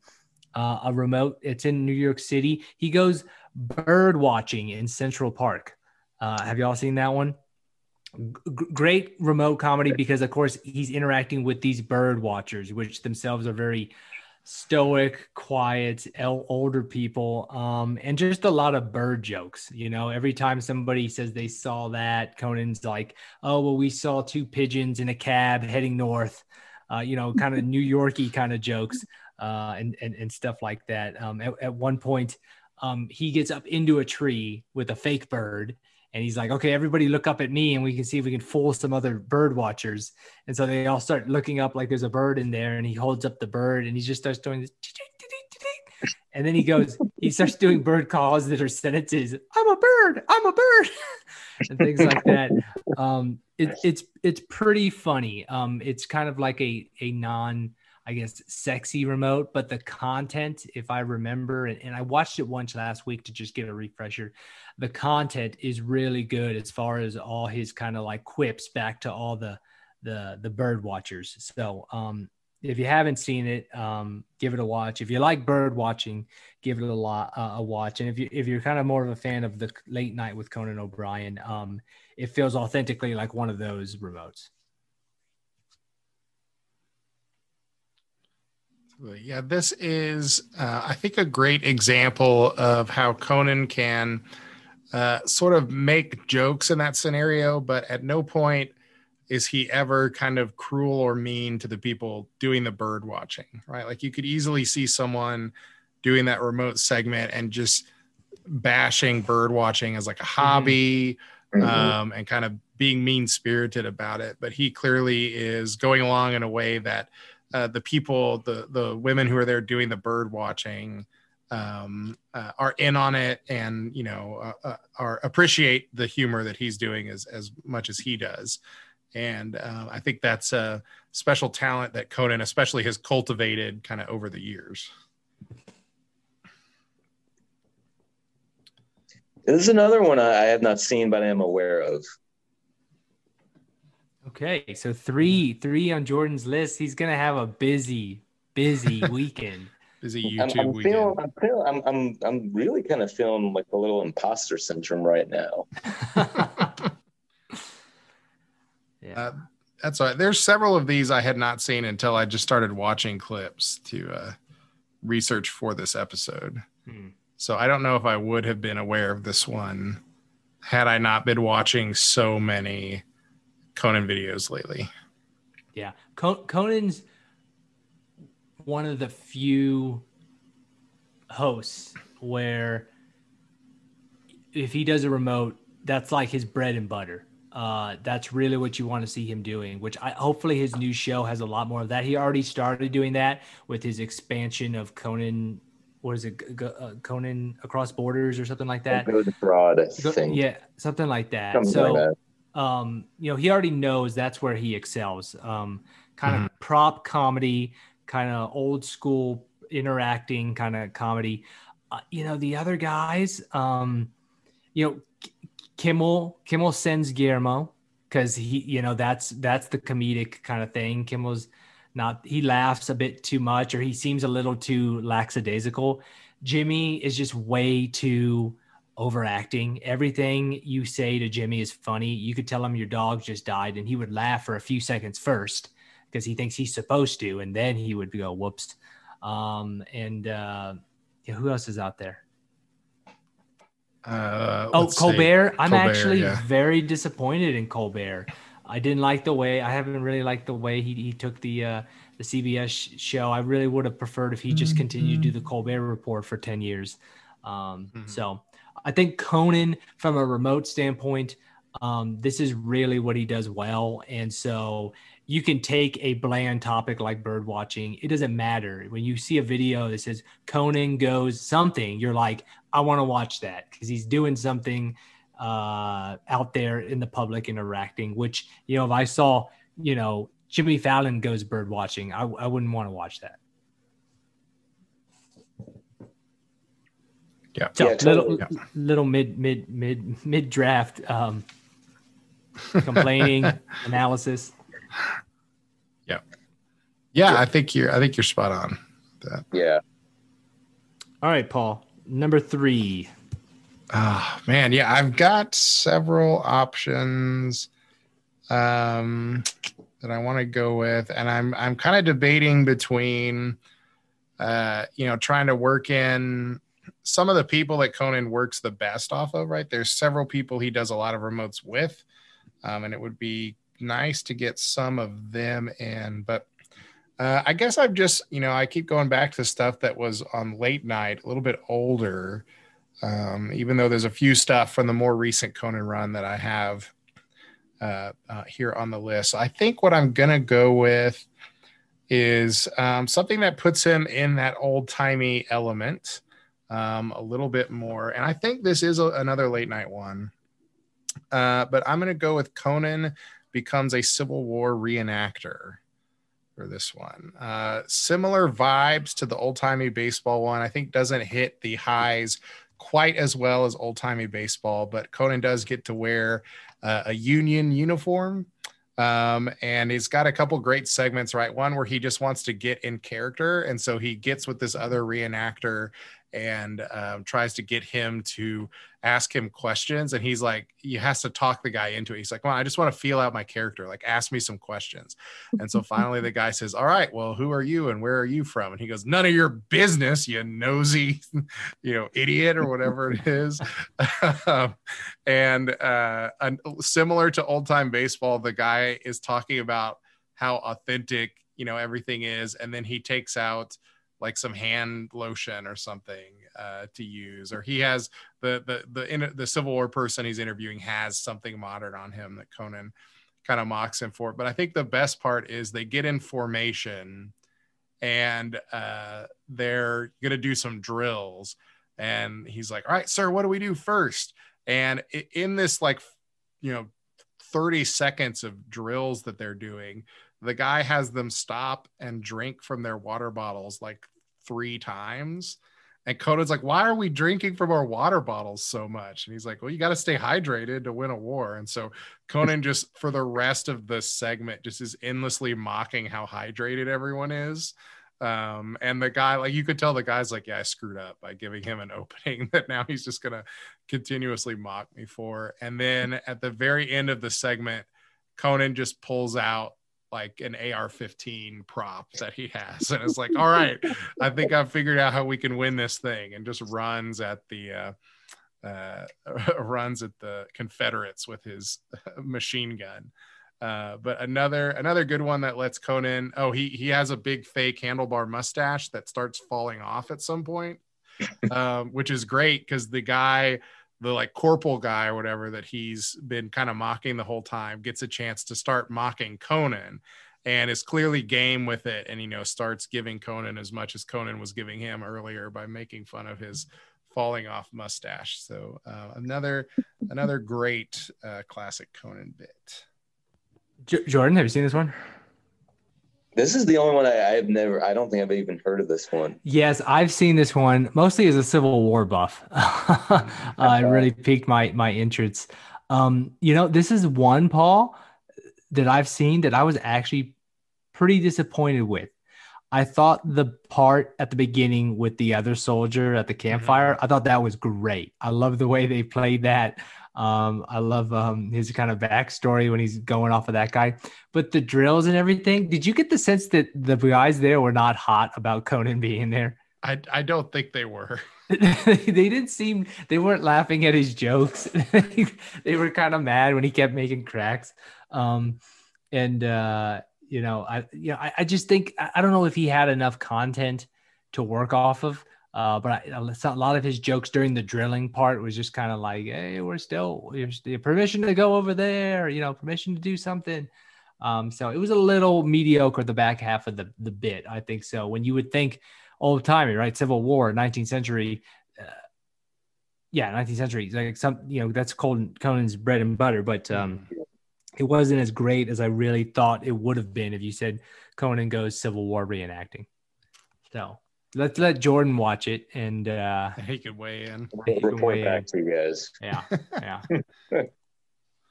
All right. Well, that gets us through the third round. Then why don't we go ahead and do our quick recap? Uh, and then we can just keep on rolling. So, Jordan, why don't you kick it off here as the as the first pick? All right. Uh, I have got the old timey baseball segment as my number one. Um, just again old timey Conan. That's his bread and butter. He's he's a natural for it. I also picked uh, Jordan Schlansky segment specifically. one where they go to Jordan's favorite restaurant on the Upper East Side, and you just again see the foil of Jordan just just being Jordan and, and Conan just trying to tear him down the whole time. And then the third pick I have is Conan going to Houston the days when Houston late night did not air in Houston until 2:40 in the morning, and just countering all the weird characters who were awake that time of night in Houston. All right, and I have uh, Triumph the Insult Comic Dogs uh, Attack of the Clone premiere remote. I have Conan with Ice Cube and Kevin Hart Lyft ride, getting a lift. Uh, and then I have Conan bird watching in Central Park. And my picks here are Apple Picking with Mr. T. Conan creates the band Dudes Aplenty, and Conan becomes a Civil War reenactor. All right, and that puts me back up, uh, back at picking another one. Uh, and again, I've got several I'd like to do here, several recurring bits. Uh, I'm just gonna go. I'm still gonna go with another late night one. I think um, here, uh, which I I've got one lined up for my fifth pick. So, um, I, and I'm assuming it will not be taken ahead of time, but uh, right? I feel like that puts a little more pressure on making this pick because I if I kind of know what I'm going with. But uh, I'm going to go with another one. This is a Conan and Andy one from late night, which is Conan and Andy uh, get an ice cream truck. Um, so this is one, uh, you know, they kind of jokingly lead off the skit by saying it's been their dream to both go uh, run an ice cream truck, and this has uh, a couple of different things that I think are, uh, you know, Conan remote Classic. So the first is Conan getting trained to do something. Um, so the very first part, it's somebody teaching him how the truck operates, how to turn on the music and all that. Um, and he and Andy are kind of messing with the guy, right? Like he's like, "Well, here's how you turn the sound on." He's like, "Andy, go outside the truck and make sure we can hear it." And so Andy's just outside the truck going, "Yeah, we can hear it. Turn it up." Um, and then they actually just get to take the ice cream truck out. And there's different times, of course, they just stop and eat a bunch of the ice cream themselves. Uh, but it really picks up steam at the end of the skit where they see another ice cream truck. And Conan's like, ah, I bet they know where the good spots are. Let's just follow them. So they just tail this other ice cream truck like through whatever New York suburb they're in and they get to a spot and a whole like neighborhood full of kids come out um, and uh, go to the first truck that pulls up and conan comes out and goes no that's a that's a bad man don't get ice cream from him we'll give you ice cream for free in our truck and then the end of the segment is conan getting to interact with kids and conan's had several funny moments with kids in remotes he also did a full episode of late night where he had his entire audience be children, right? So he he does good bouncing off of kids. Um, but uh, at one point, Andy says, "You know what would be easier? Why don't you kids just go in the truck and just take what you want instead of us, you know, trying to uh, remember all your orders." And according to them, like totally legit, they didn't have to like coach the kids. They just stepped back, and there's kids leaving the truck with like just a full box of ice cream um, and then a couple of kids, uh, you know, like the little freezers on the truck, they rip the doors off the top of the freezers. And they're just, these kids are just running down the street with parts of the ice cream truck. And Conan and Andy are having to like chase them down and get the parts back because, of course, they've rented this truck and these kids are just like running off with the freezer doors. Uh, but it's um, it's it's got some some big moments like that and real good classic uh, Conan and Andy chemistry in that one. So uh, Conan and Andy get an ice cream truck. You, you know, I, ha- I haven't seen this one um, at all. I, I, don't even think I came across it in my research. I think I may vaguely recall seeing it over time on a feed, but I, I haven't seen it.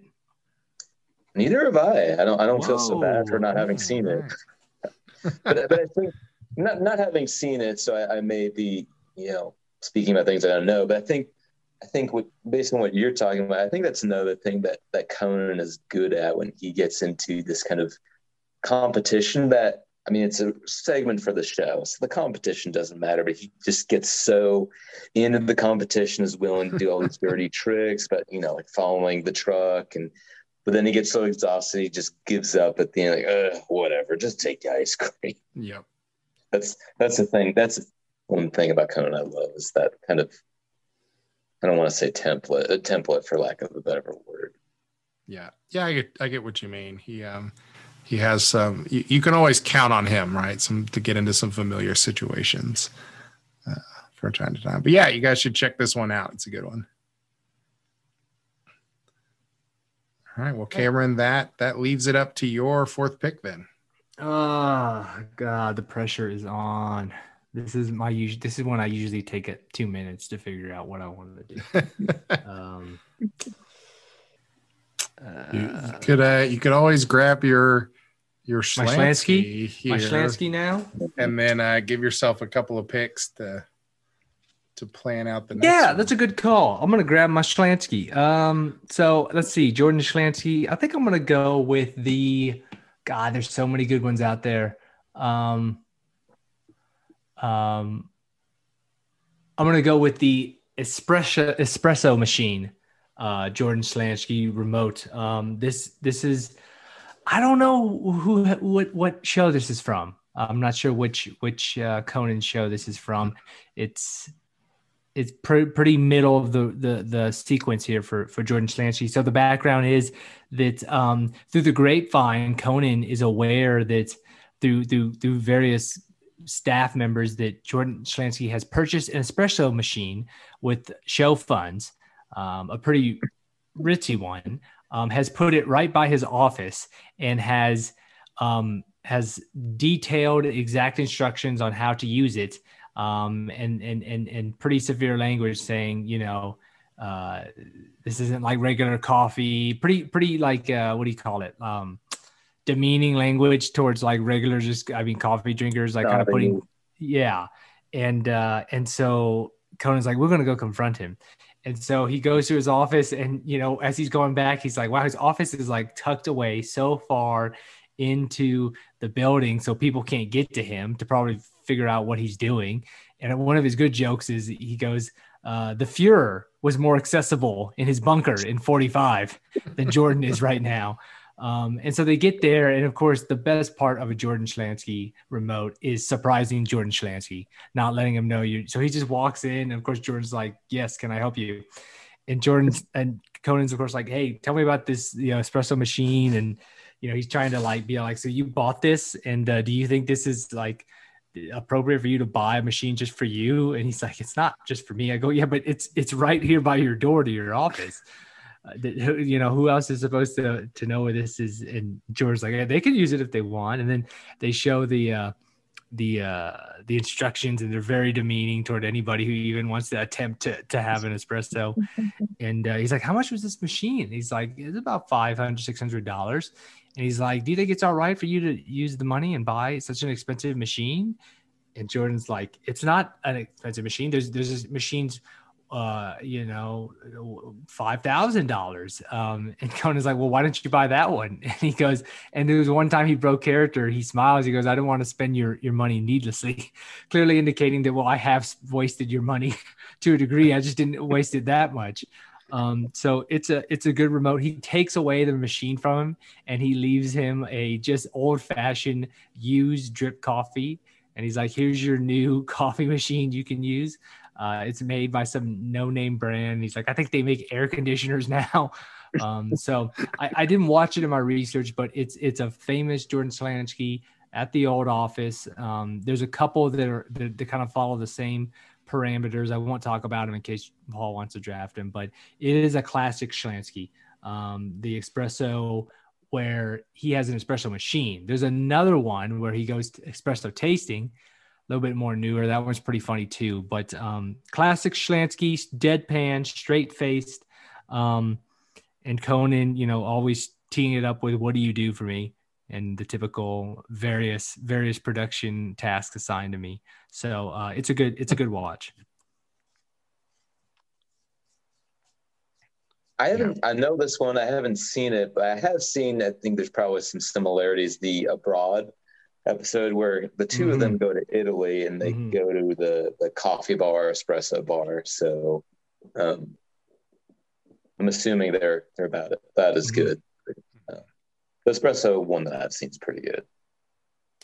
Yeah, uh, classic Schlansky setup, right? Like uh, he always has various things in his office that are sort of uh, I don't know, like the espresso machine, or he has like the pepper grinder, right? Or he's yeah, he's just got like sort of expensive he, culinary things. He, he's got multiple pitchers of water to house different mm-hmm. waters for different um tasks. Like there's a pitcher to drink from. There's a pitcher for the coffee machine, right? There's a pitcher for like mixing stuff with. He's like they have different yeah. pH balances.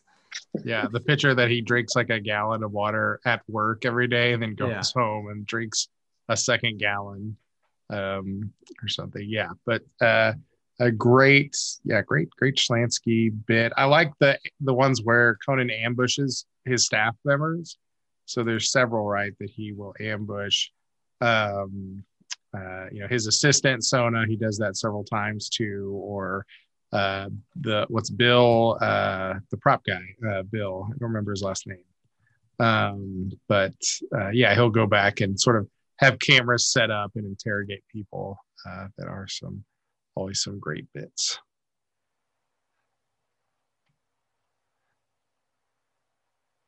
All right. Well, Cameron has his Schlansky. Jordan already has a Schlansky as well. So, uh, where are you going to go with this one, Jordan? This is great. I, I can have uh, my last two picks here in a row. That's right. Um, so I've got. I am actually looking at the draft board uh, and in my remaining picks, and I think I can get a little variety in here. So I've got the Conan exploring the weird subculture. I've got a Schlansky bit. I've got Conan traveling around the U.S. Um, this one, I think this is. I, I'm looking at my picks. I think all of them are late night bits.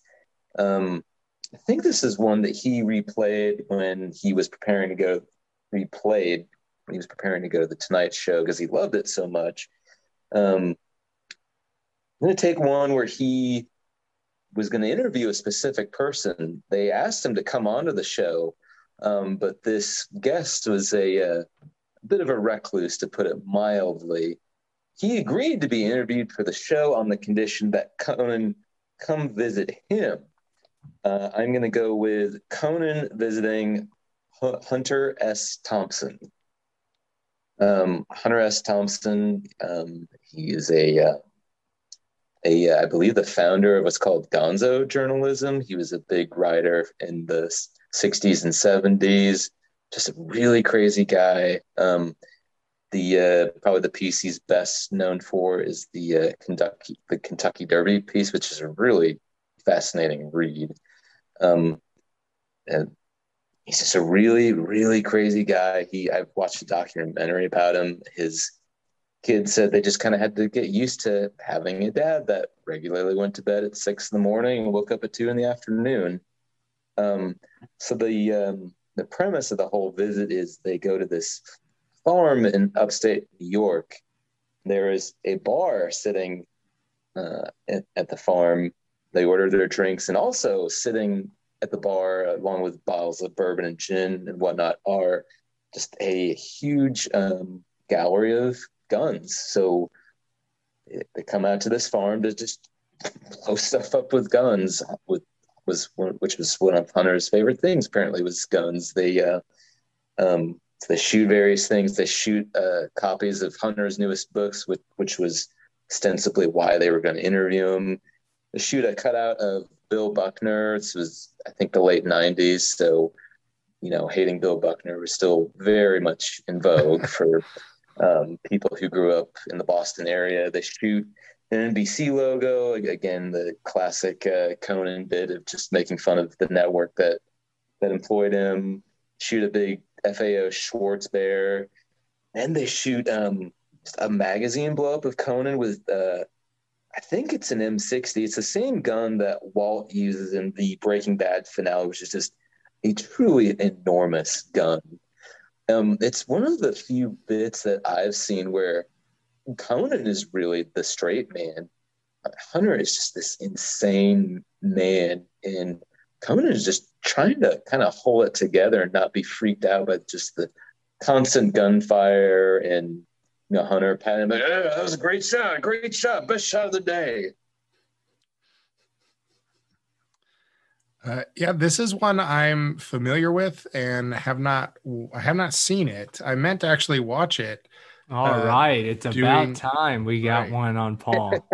uh, I meant to watch it during research just because, uh, you know, just being aware of Hunter S. Thompson, I'm sure uh, I can imagine how crazy the interview is. But um, you know, good good on Conan for uh, kind of sticking to it. Right, he knew it would make good TV if he could get uh, get some sort of segment with Thompson, and so just seeking out uh, the way to make it happen. I think um, I think what I've read is that uh, Conan really like pursued this hard to like get Hunter to agree to come on to the show, and eventually was able to pull it off.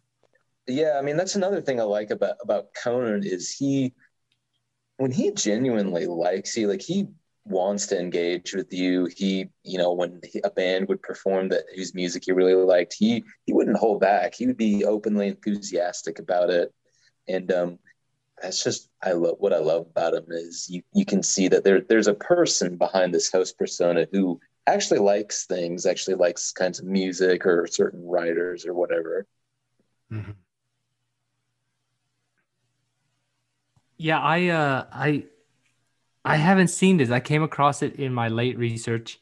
Um, I'm dying to watch it. I'm dying to watch it. Um, just based on the background, right? This is probably the more unusual remote in the book of Conan remotes, right? When you talk about he's kind of the the the the fish out of water, but not comfortably out of water, right? He's not like, that seems weird to me. I don't know about that. So um, so I'm I'm really anxious to watch this remote. Um, I did read the backstory again that, that you already kind of talked about. So um, very interesting setup. Um, I don't know much about Hunter uh, S. Thompson besides what we've talked about and um, and uh, Wikipedia. I mean, how big of a person in the the culture is he?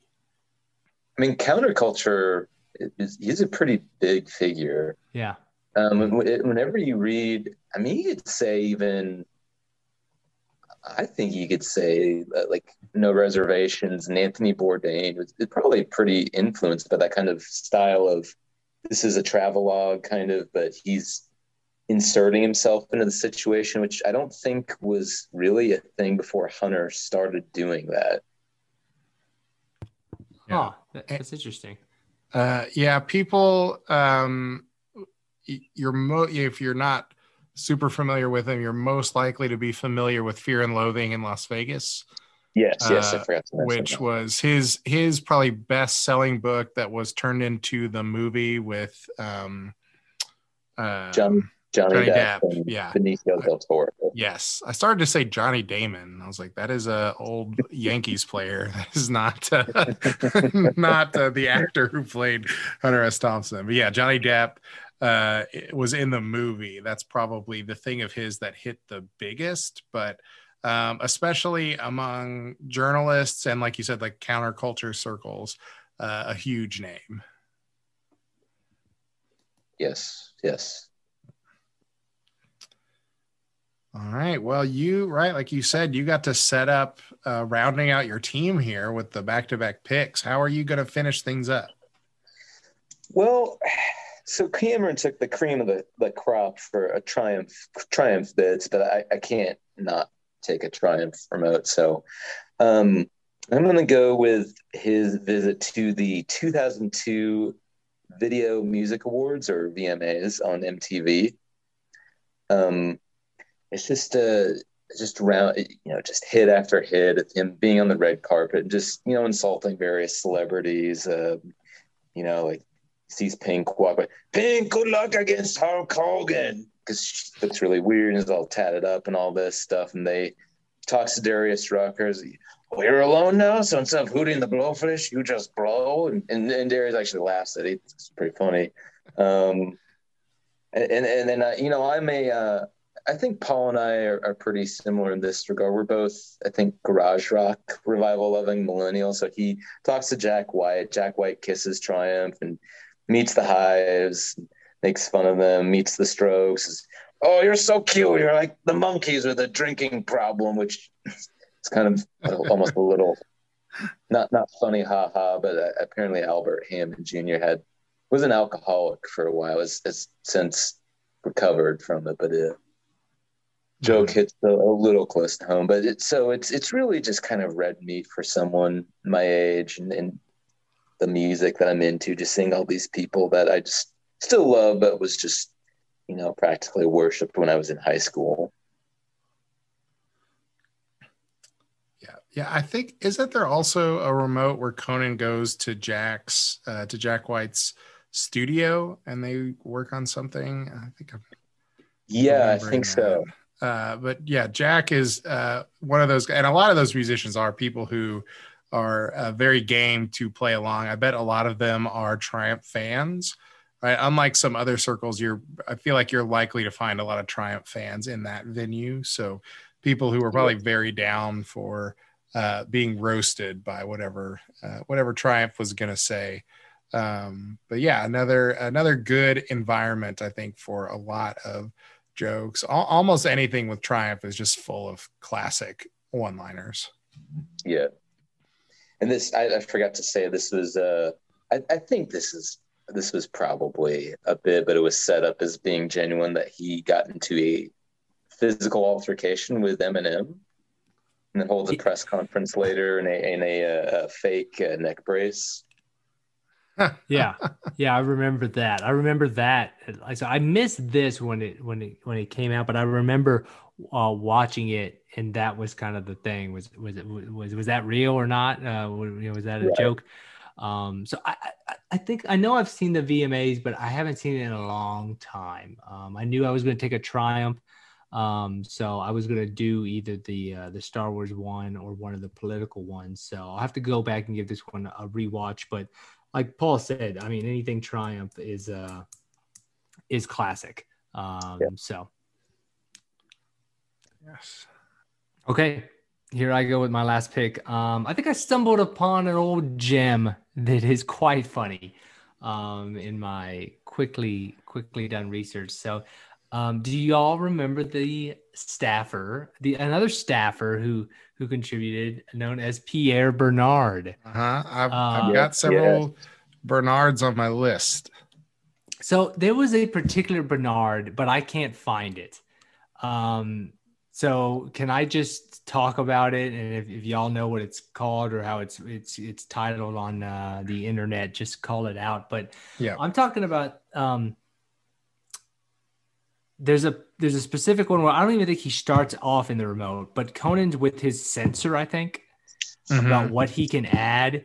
And they bring in Pierre who draws cartoons, right? And all his all his drawings of all he's into like comics and superheroes, but all of them end up like all the women and everything have just like it reminds me of the it's always sunny from Philadelphia in Philadelphia joke that Dennis's pictures of women always have huge breasts. And that's how Bernard's pictures are of all these women with huge breasts, like like like unhealthily oversized breasts.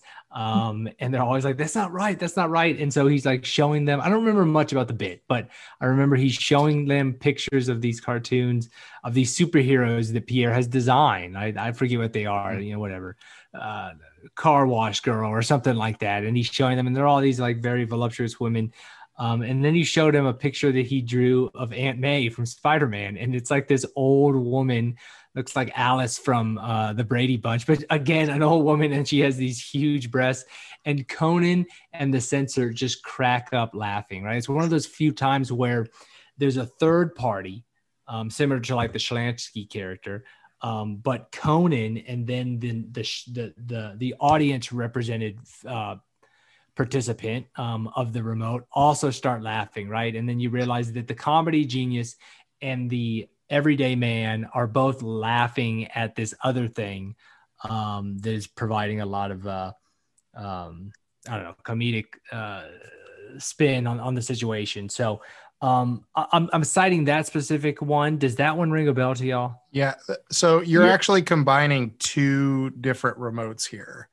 Is why you maybe didn't find it. So there is the one where Conan goes and visits his censor. I remember that, and I have Yeah. that one, but there's no Pierre on the end of Right. one, He so- he's not the one where Pierre shows the drawing of superheroes is Conan takes Pierre to visit a DC Comics writer. oh, that's um, what it is. Yeah, that's what it is. And I don't remember. It's a big time writer, and I don't remember who it is um, that does the DC comics. But he takes Conan to the DC offices and is like, "I want you know."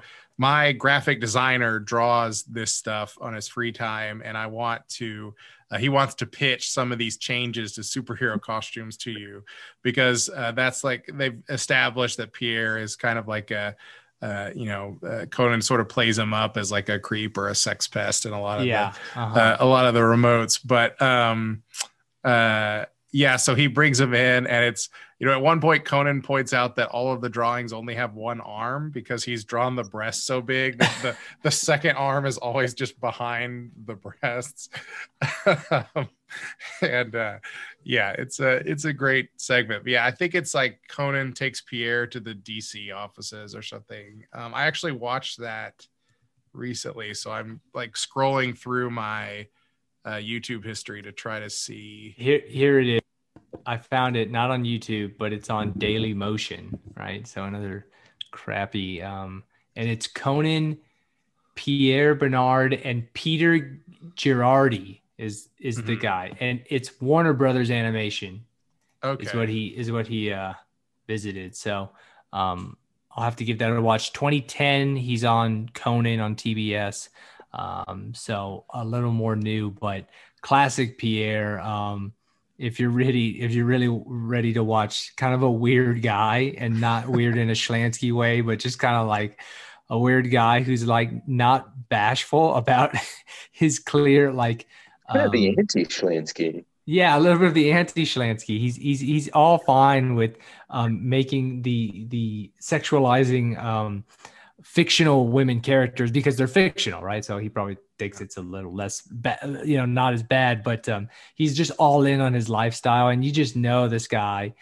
Um, I think on the on the one of the earlier remotes where they went and met Pierre, like his office is just filled with action figures. They just line the walls. I mean, he's just one of those all out nerds, like does not hold back um, for social, you know, reasons. So um, when you get that type of guy in a remote, um, it's it, it pays dividends.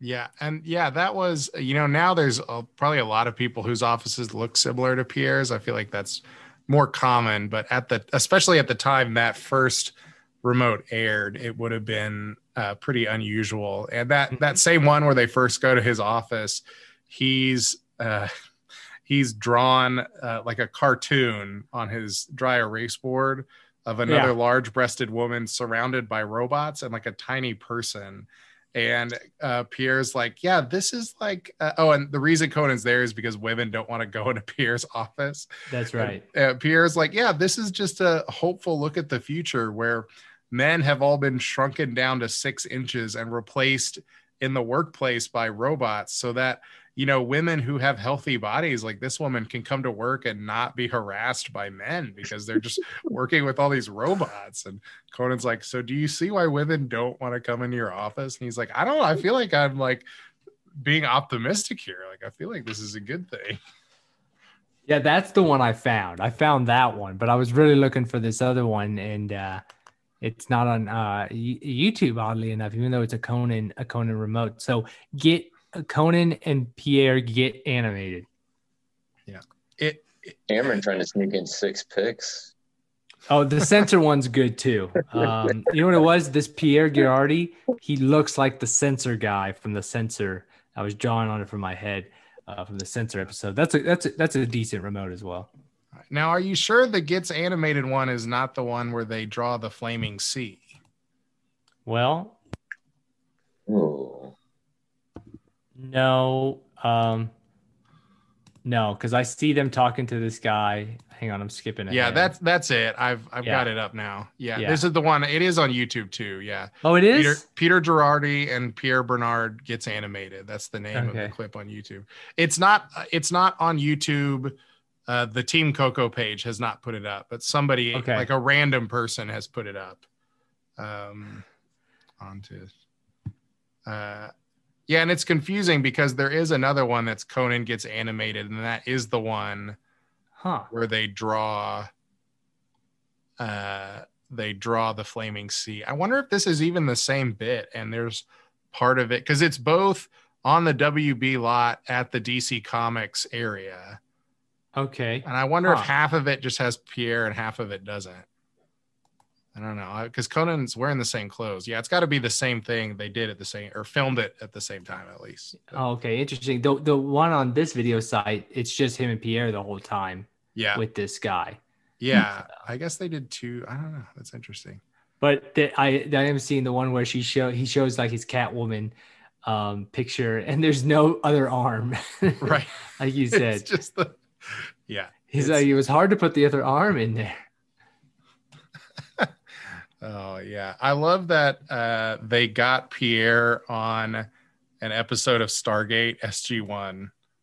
I've, Uh, I, I, I, Oh. yeah, uh, right. Closet Gator over here. Um, uh, and so I've seen the episode. Um, and I, I remember watching it without knowing who Pierre was, and I was like, that was some bad acting. why, why, where did that guy come from? But that's a that's a classic. Yep. Yeah, and then there's a remote where he goes to a Stargate convention and Right. gives a speech, and everyone just loves Pierre at the Stargate convention. Yeah, Just- It's good stuff. It's very much an element there. right. Uh, Uh, all right, Paul, wrap us up. yeah, I get to wrap it up. I'm gonna go with one.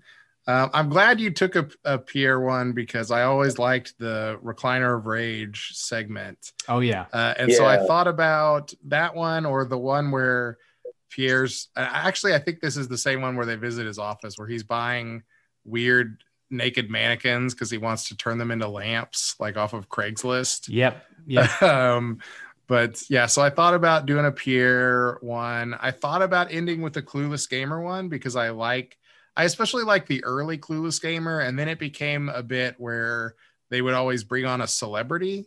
Mhm. And when they started bringing on the celebrity, it um, was never quite as good, I think, as the early ones, where it was just him and Aaron yeah, messing around. Um, I think of uh, the ones, the ones with celebrities. The only one I like a lot is the one with Bill Hader because Bill Hader is one of the few people who can improv as well as Conan and just do as many bits as Conan. Sounds pretty good. But I'm going to go to one that uh, I think uh, I'm probably in a better position than anyone here to enjoy uh, being the father of three little girls. This one is from the early days of Conan on TBS, I believe, because they're in Los Angeles. And it's Conan visits the American Girl store. Um, so this is something we have been to the American Girl store in Nashville multiple times. Our girls have picked dolls out there. Uh, obviously, I did not grow up with American Girls in my household. Um, so I, I was not aware of this. Elena grew up owning American Girl dolls. So uh, she's just much more familiar with it. And there is a very intricate backstory to all of the American Girl stuff. There's like novelizations that uh, sort of go along with it, and dolls are released for a certain period of time and then they're not available anymore. But then there's like core dolls and there's different series of dolls. Um, it's something that I like can sort of follow at this point after knowing like what dolls my girls have purchased, but uh, I still am a little confused over the terminology and everything. So Conan has kind of a wide variety of things to work with when he gets in here.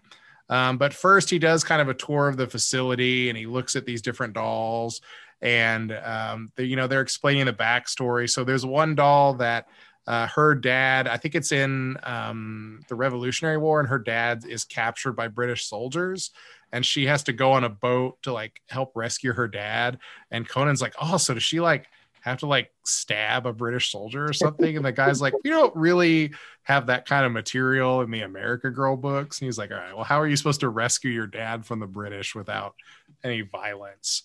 um, or Conan asks, like, okay, are dolls from the 1800s allowed to play with the dolls that are from the 1700s?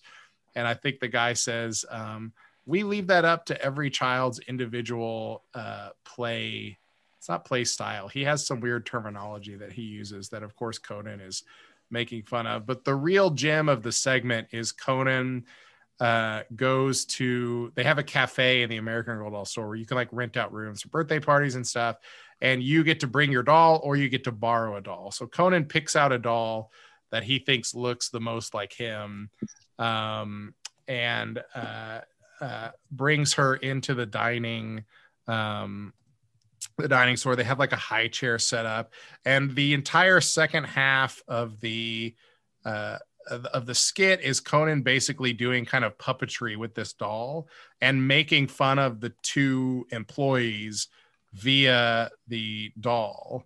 Um, and I'm trying to remember what he um, what he named her.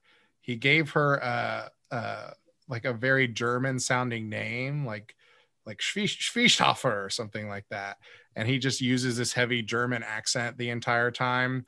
And um, like at one point, the guy's like, okay, well, do you want to hear um, a riddle? Like one thing we do with the kids is like say riddles. And Conan's like, yeah, I'd love to hear a riddle. And then he turns with the doll and it's like, oh my God, when is this man going to go away? Why is he torturing us with these riddles? Um, and just like that stuff over and over again. Or he orders food for his doll and then when they bring the food he takes the food and like throws it on the ground uh, and then it's like oh i can't what do you what's wrong with you? Why are you doing that? This nice man brought you food and you're just throwing it. Um, but like just the the like him just clearly having so much fun um, at the end of that segment with the doll is just uh, just perfect. At one point he i think like uh, or no, I'm, I'm confusing that with another skit. Yeah, but he, um, uh, yeah, it's just a just a great segment that again, um, being well aware of how confusing the American Girl backstory is, I find this skit uh, particularly funny. Yeah, I, I've seen this one. I haven't seen it in a while. I was kind of watching a little bit of it while you were talking, and yeah, he's he's using the you know that old bit like um they do it in sitcoms sometimes where somebody brings their ventriloquist doll and they use the doll to insult the people yeah. personally because they want to and he's really giving it to these waiters through the doll um, and it's pretty funny because the doll's name is agnes like Schweitzel or something like yeah, that. Schwe- yeah. Schweifhofer. I just looked it up. Schweifhofer. Yeah. And uh, it's, it's pretty funny. It's this tiny little doll. And you're right. He'll like grab her arm and be like, is, is he going to get to the point already? I'm tired of listening to this.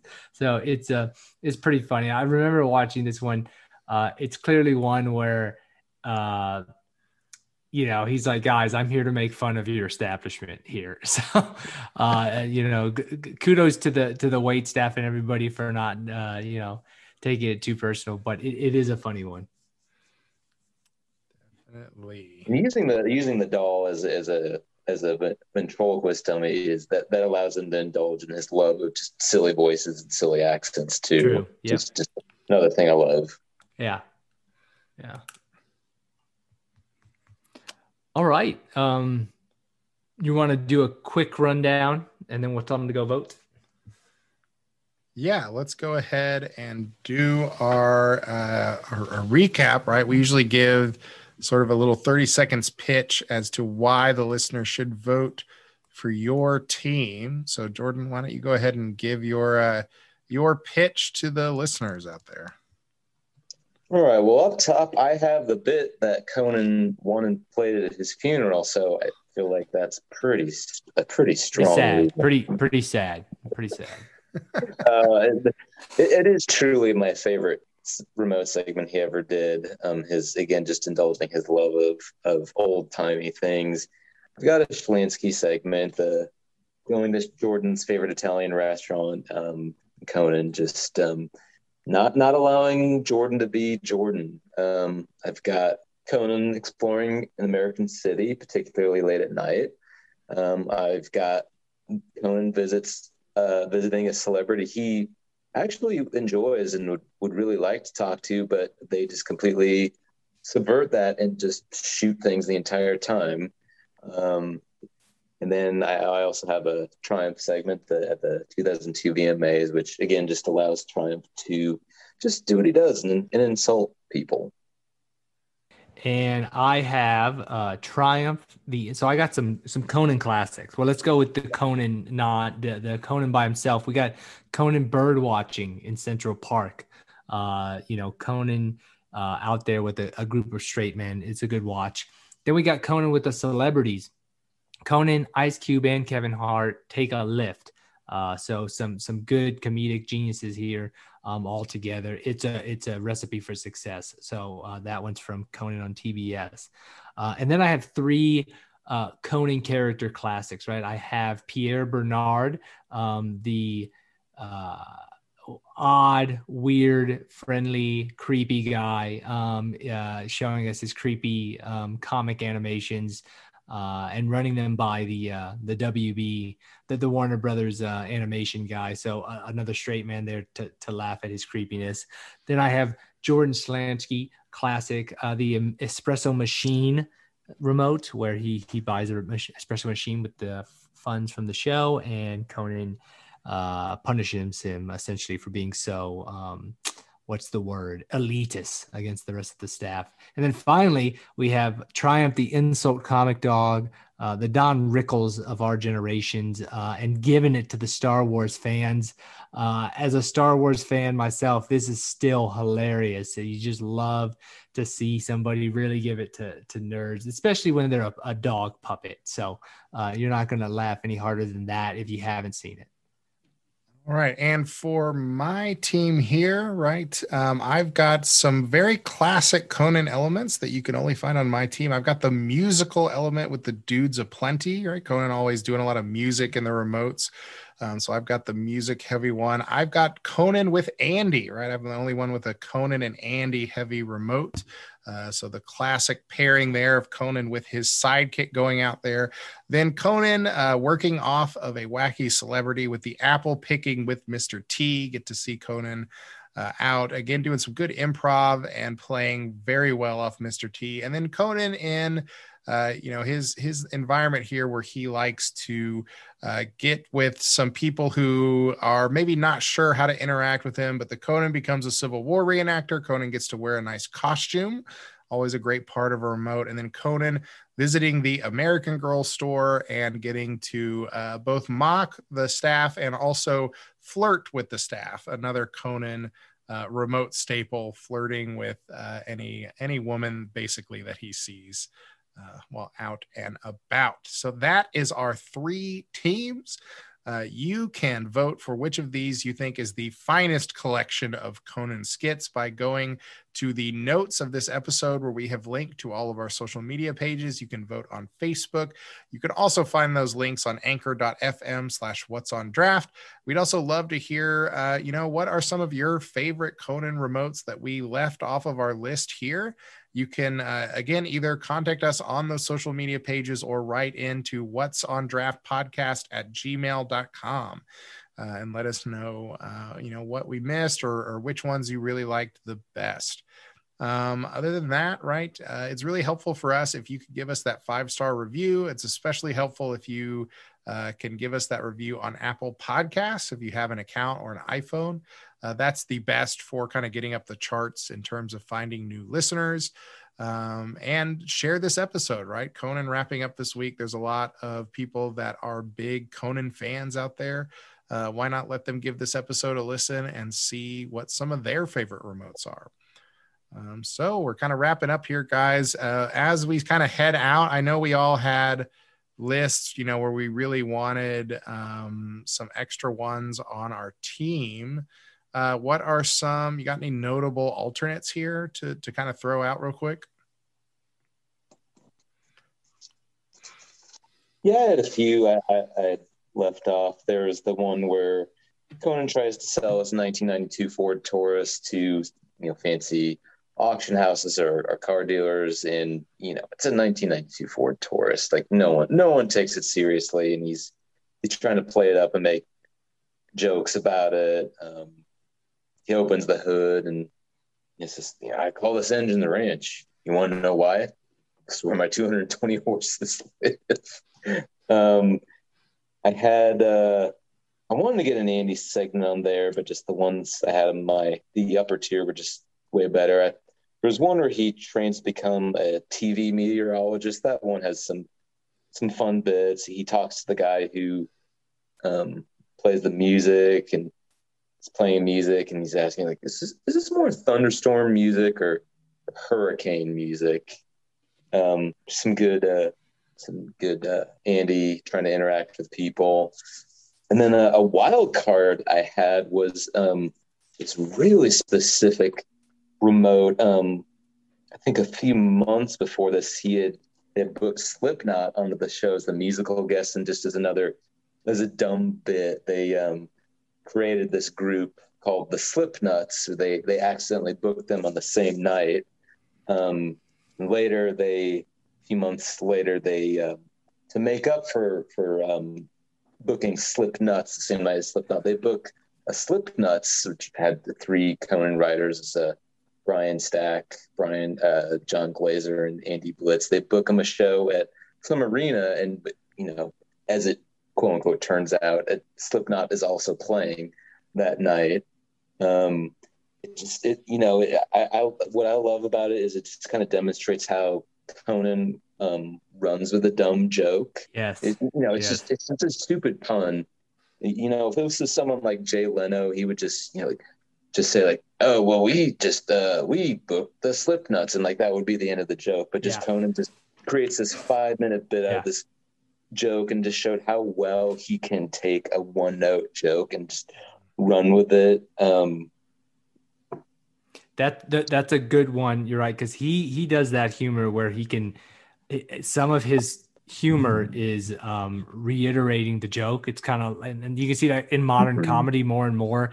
It's just like the guy just keeps describing like how how stupid you are or something like that um over and over again. Uh and so this the he does that with Jordan right when he tells him elaborately how he's going to kill them right? Right. so he just won't let it go. He keeps describing it and he does that he does that really well. I try to use that humor with my wife. She does not like it when it's used on her. Uh, when you keep the joke going she's like we get it. You need to stop. Um, uh, but conan does it pretty well. I remember the Slipknots and then didn't they go out and perform in that like heavy metal yeah, crowd yes, I should say they they quote unquote open for Right. Slipknot. which their song is like 12 seconds long I, I, I, I can I, I, can do it. We're the Slipknot, slipping on nuts, clowning around and slipping on nuts. We're the Slipknot, slipping on nuts. Oh look, he fall down and slipped on some nuts.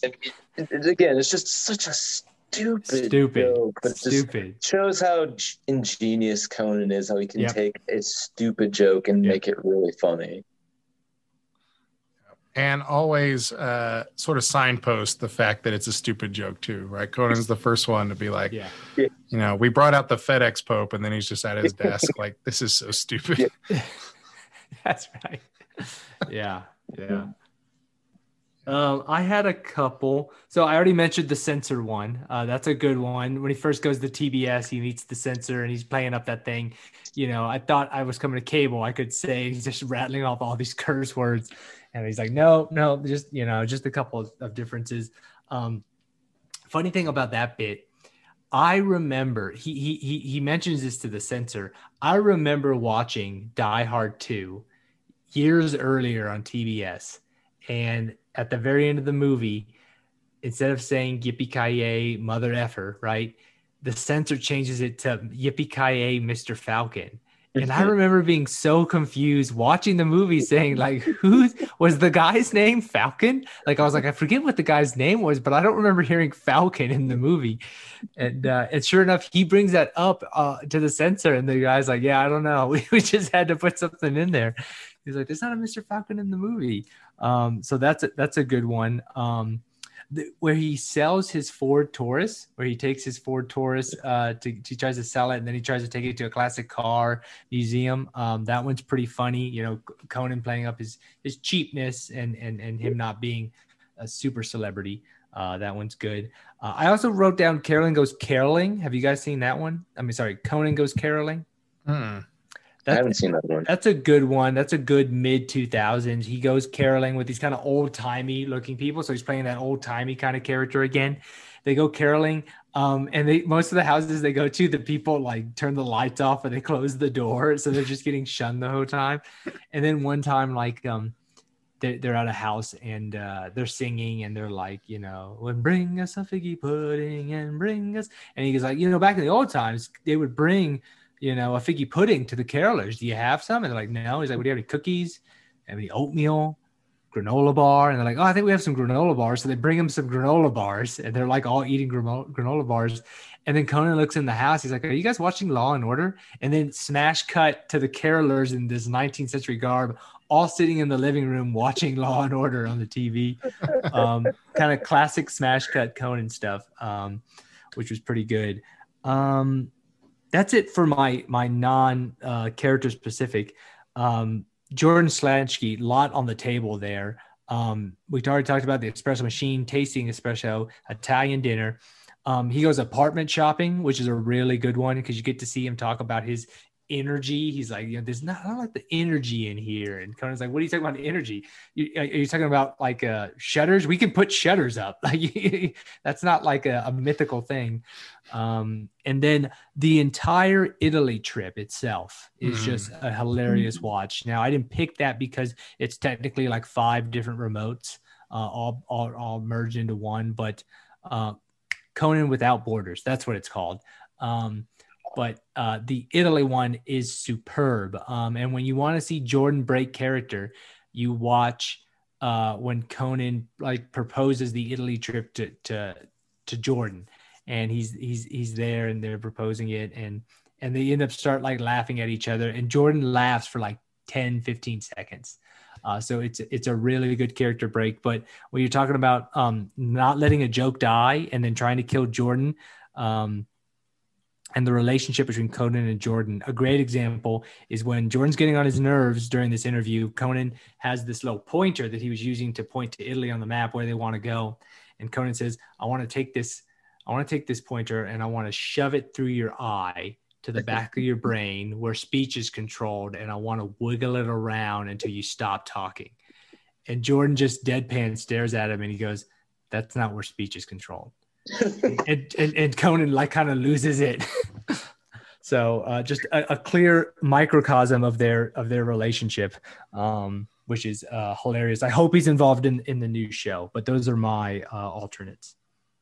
Yeah, I I mean I feel like he'll at least be a, a producer, and so if he is there working, Conan's going to bring him on at some oh, point. Uh, the uh, the late to work one is another classic one mm-hmm. where he's like Jordan doesn't show up till like two o'clock on Fridays, so yeah. he waits for him there, and and he's kind of going through his office and and and everything.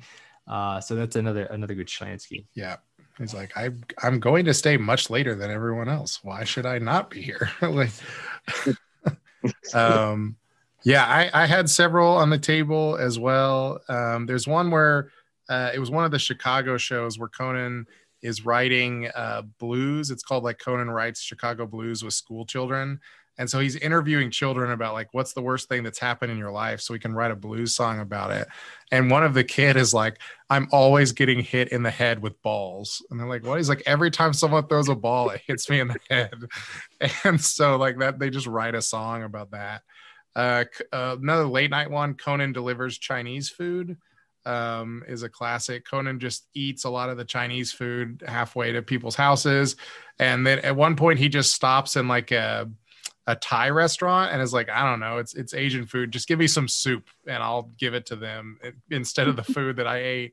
Uh, and then he tries to make one delivery, and the person sees the TV cameras and is just like, "I'm not taking that food," and just turns and leaves.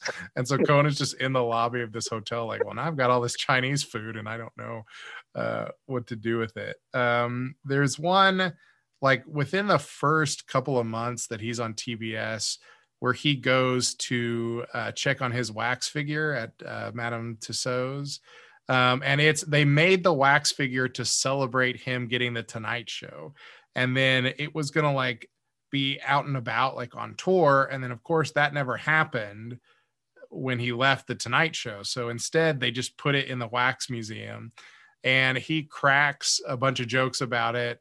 um, about like, oh, look how hopeful and like, you know, you know, I, w- I was feeling and stuff that you can tell Yeah. is a joke, but also kind of real at the same Yeah. time. Like Yeah. he's, he's still obviously very hurt about the whole thing. But the best Yeah. part of the segment is these three Korean girls that come in Yes. and uh, they uh, are like asking questions about it, and he's as he's kind of interacting with them. And at one point, the three of them like all make the exact same noise simultaneously. Aw, yeah. like, it was so like it, It was, was- so weird how perfect. yeah their reaction there it was one of those things where like you think oh the culture has so instilled the correct reaction based off of the Yeah. news being delivered because he was all like yeah i'm a big celebrity. And they all go oh. And he's like yeah i used to date date angelina jolie. And they were all like oh. And then he was like until until she broke up with me. And they go oh it, it, was- it was funny. I remember that now that you Yep. mentioned it.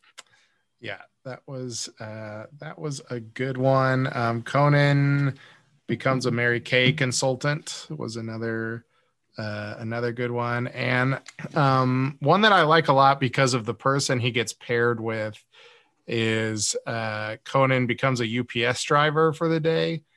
And he ends up with a great sidekick on the truck um, that just play. You know, it's just a guy that works at UPS, but he plays off Conan very well. And at the end of the the skit, he's like, "All right, well, you know, we have to make this delivery at the house, but the person's not answering the door." And the guy says, "Well, the safest thing to do is to walk around to the side of the house and leave the package at the side door." So they go around, and Conan goes, "Oh, this person has a pool in their backyard," and hops the fence and just jumps into their pool. And he's talking to the guy from UPS. He's like, "Come on, get in!" And the guy's like, "I don't know." And Conan starts to try to convince him, and is like, "No, it's really hot. It's okay." And then like before Conan gets halfway through the sentence, the guy's like, "All right, I'll do it," and just jumps into the pool with Conan. So it's just him and this UPS guy in some random person's backyard swimming in their pool. Uh, it's a pretty good, pretty good segment in general. But um, yeah, lots of good ones. Uh, you know, I don't know about you guys. Conan was always he was always my favorite late night host, and um, you know, I'll watch some of the Fallon segments, um, especially if he has like a guest I enjoy on. But um, you know, I've really stopped watching any of the Kimmel segments. Um, uh, like you, Cameron, I just have not enjoyed Colbert since he moved to CBS. And um, uh, oh, what's his name? Um, Seth Meyers. Uh, yeah, Seth Meyers. Uh, obviously, as I just did, I kind of forget that he exists. yeah i forgot him Um, so, um, you know, since Ferguson went off the air, is uh, when they were both on, Conan and Ferguson were the two Ferguson that I great enjoyed the Yeah. enjoyed the most. Yeah. Um, so sad to see Conan hanging it up now, but I'm excited to see. You know, I think Conan's the guy that the only reason he's doing it is because, um, I mean, one HBO Max and TBS are are sort of sister networks, so he can stay with the same people. Um, and he's, you know, he's seeing the ratings at, at TBS; they're not doing well, so it's sad to see him kind of fade out. But Conan is always great about jumping on to the next thing um, at kind of the Mhm. right time. Right. Yeah. Like Yeah. he launched his podcast at kind of the right time and it's grown really, really well. Um, and so I'm, I'm sure he has a good concept for what the new variety show is going to be. And, and we'll probably kind of reinvigorate him. I feel like the pandemic shows with no audience really kind of took it out on him. You could tell he was not enjoying it uh, at the time. So Yeah, he he needs an audience. He he needs people more than anything. Not really an audience. He's an interactor, right? That's where he gets his comedy from. He's not a stand-up guy, right? Um, which is kind Yeah. of the thing they were talking about. Really differentiated him from Leno and Letterman. Uh, was that he was not a stand-up guy? He's a writer, right? So he he writes things and uh, and he plays quick humor off of what's happening, improv. So um, hopefully he'll he'll really he'll land that. When you talk about like he kind of pioneered some of this newer stuff, right? His Cuba episode, which was really just because Cuba opened up, um, launched kind of that Conan Without Borders, and that Cuban episode is hilarious. Mhm. A lot of his Conan Without Borders are, are hilarious. Me and Holly just watched the Australian one the other day, um, and there was some really funny stuff there. So um, he he does a lot of a lot of cool things. So it's nice to see him get out of that kind of dying format. Uh, guy in a suit, tell some jokes, does a segment, has a guest, talks, banter, yada yada yada. Like that's that seems pretty cheap at this point. Um, so it is what it is. But do y'all have a favorite bit, not remote, but bit that he does or did? Obviously, he's had several shows, and I think sometimes bits Mm. can't be moved over or anything like that. But Recurring bit or just just any even just a one time bit? uh, either. I was thinking recurring, but uh, you know, even Yeah. a single moment would be. Maybe the Walker Texas Ranger I, lever. that was it. That was Oh, yeah. mine. Yeah. Yeah. The Walker lever, Yeah. which as a kid, I was actually a huge Walker fan. Like I watched Walker like all day long in the summers. It was, I, it was, I knew it was on USA, and when they got that lever, I mean, it was just gold. Uh, and there was some great. Whoever was finding those clips, I mean, was getting a pay bump uh, for sure. It, it feels like the Walker Texas Ranger lever is almost YouTube before YouTube, just taking things out of context and just the the the, the humor comes from the stripping them from its context. Right. Yeah. Um, I was watching a bunch of those last year, and I was just I texted a couple friends and just said like, and I was watching all these Walker Texas Ranger lever bits and just kind of just kind of mourning like the the, the climate of, of late night comedy. You know, it's you know I understand we're going through you know um, a, a particular uh, presidential administration. Things are have to adjust somewhat in late night, but it just it just made me genuinely sad for an era where you could just be silly and like that was really that was always required of you. Yeah, totally. Uh, and Conan was like the king of that stuff. I mean, the other when you talk about recurring bits, um, the other one that that sort of comes to mind with Conan is the masturbating bear, which is just the just the dumb again the dumbest idea for him to just roll with. But um, I did like there's one segment where they you know they bring the bear on. It's like Christmas, and he's going to hand out presents, and of course he stops and and uh, starts grabbing at his his uh, diaper. And conan's like you know what? That's it. Like i'm sick of it. Like every time we bring you on the show you promise you're not going to do that. And like whoever's playing this bear like we just cannot trust you anymore. We always get in trouble with the network for having this on tv like it's time we finally figured out what's going on. And he just rips the bear head off and it's jim carrey uh, in the bear Yeah, suit. yeah. uh, Mm. yeah it was a good a good bit but Yeah, they really found just the perfect music cue for that bit. Like I don't think it would be half as funny as it is without the saber dance sting. Right. Yeah. Totally. All right. Well, we have been going for a while. I'm sure we could reminisce on Conan stuff for uh, hours more. I mean, I know I could, but uh, you know, it was a big part, especially in like college. I feel like it was just the right time for me to watch a lot of late night TV, and that was when, and you know, I say it's probably like when Conan was at the height of stuff, but it's probably just because that's when I was, you know, at the age to most enjoy it. But like that was like the writer strike era and all that stuff that uh, just seems pretty epic in, in memory. But uh, yeah, well, Jordan, thanks for coming back on uh, for chatting Conan with us. Uh, happy to happy to have you back. Thanks for having me. Thanks you for having uh, the the clueless gamer of Conan remote segment knowers. Uh, there's not a Conan line to take us off in, is there? Now, he doesn't have a lot of catchphrases because a lot of his stuff is like just making sounds or Yeah, doing the string dance. Yeah, the string dance. Um, you could do the old old timey voice. Thanks for listening to another episode of What's on Draft.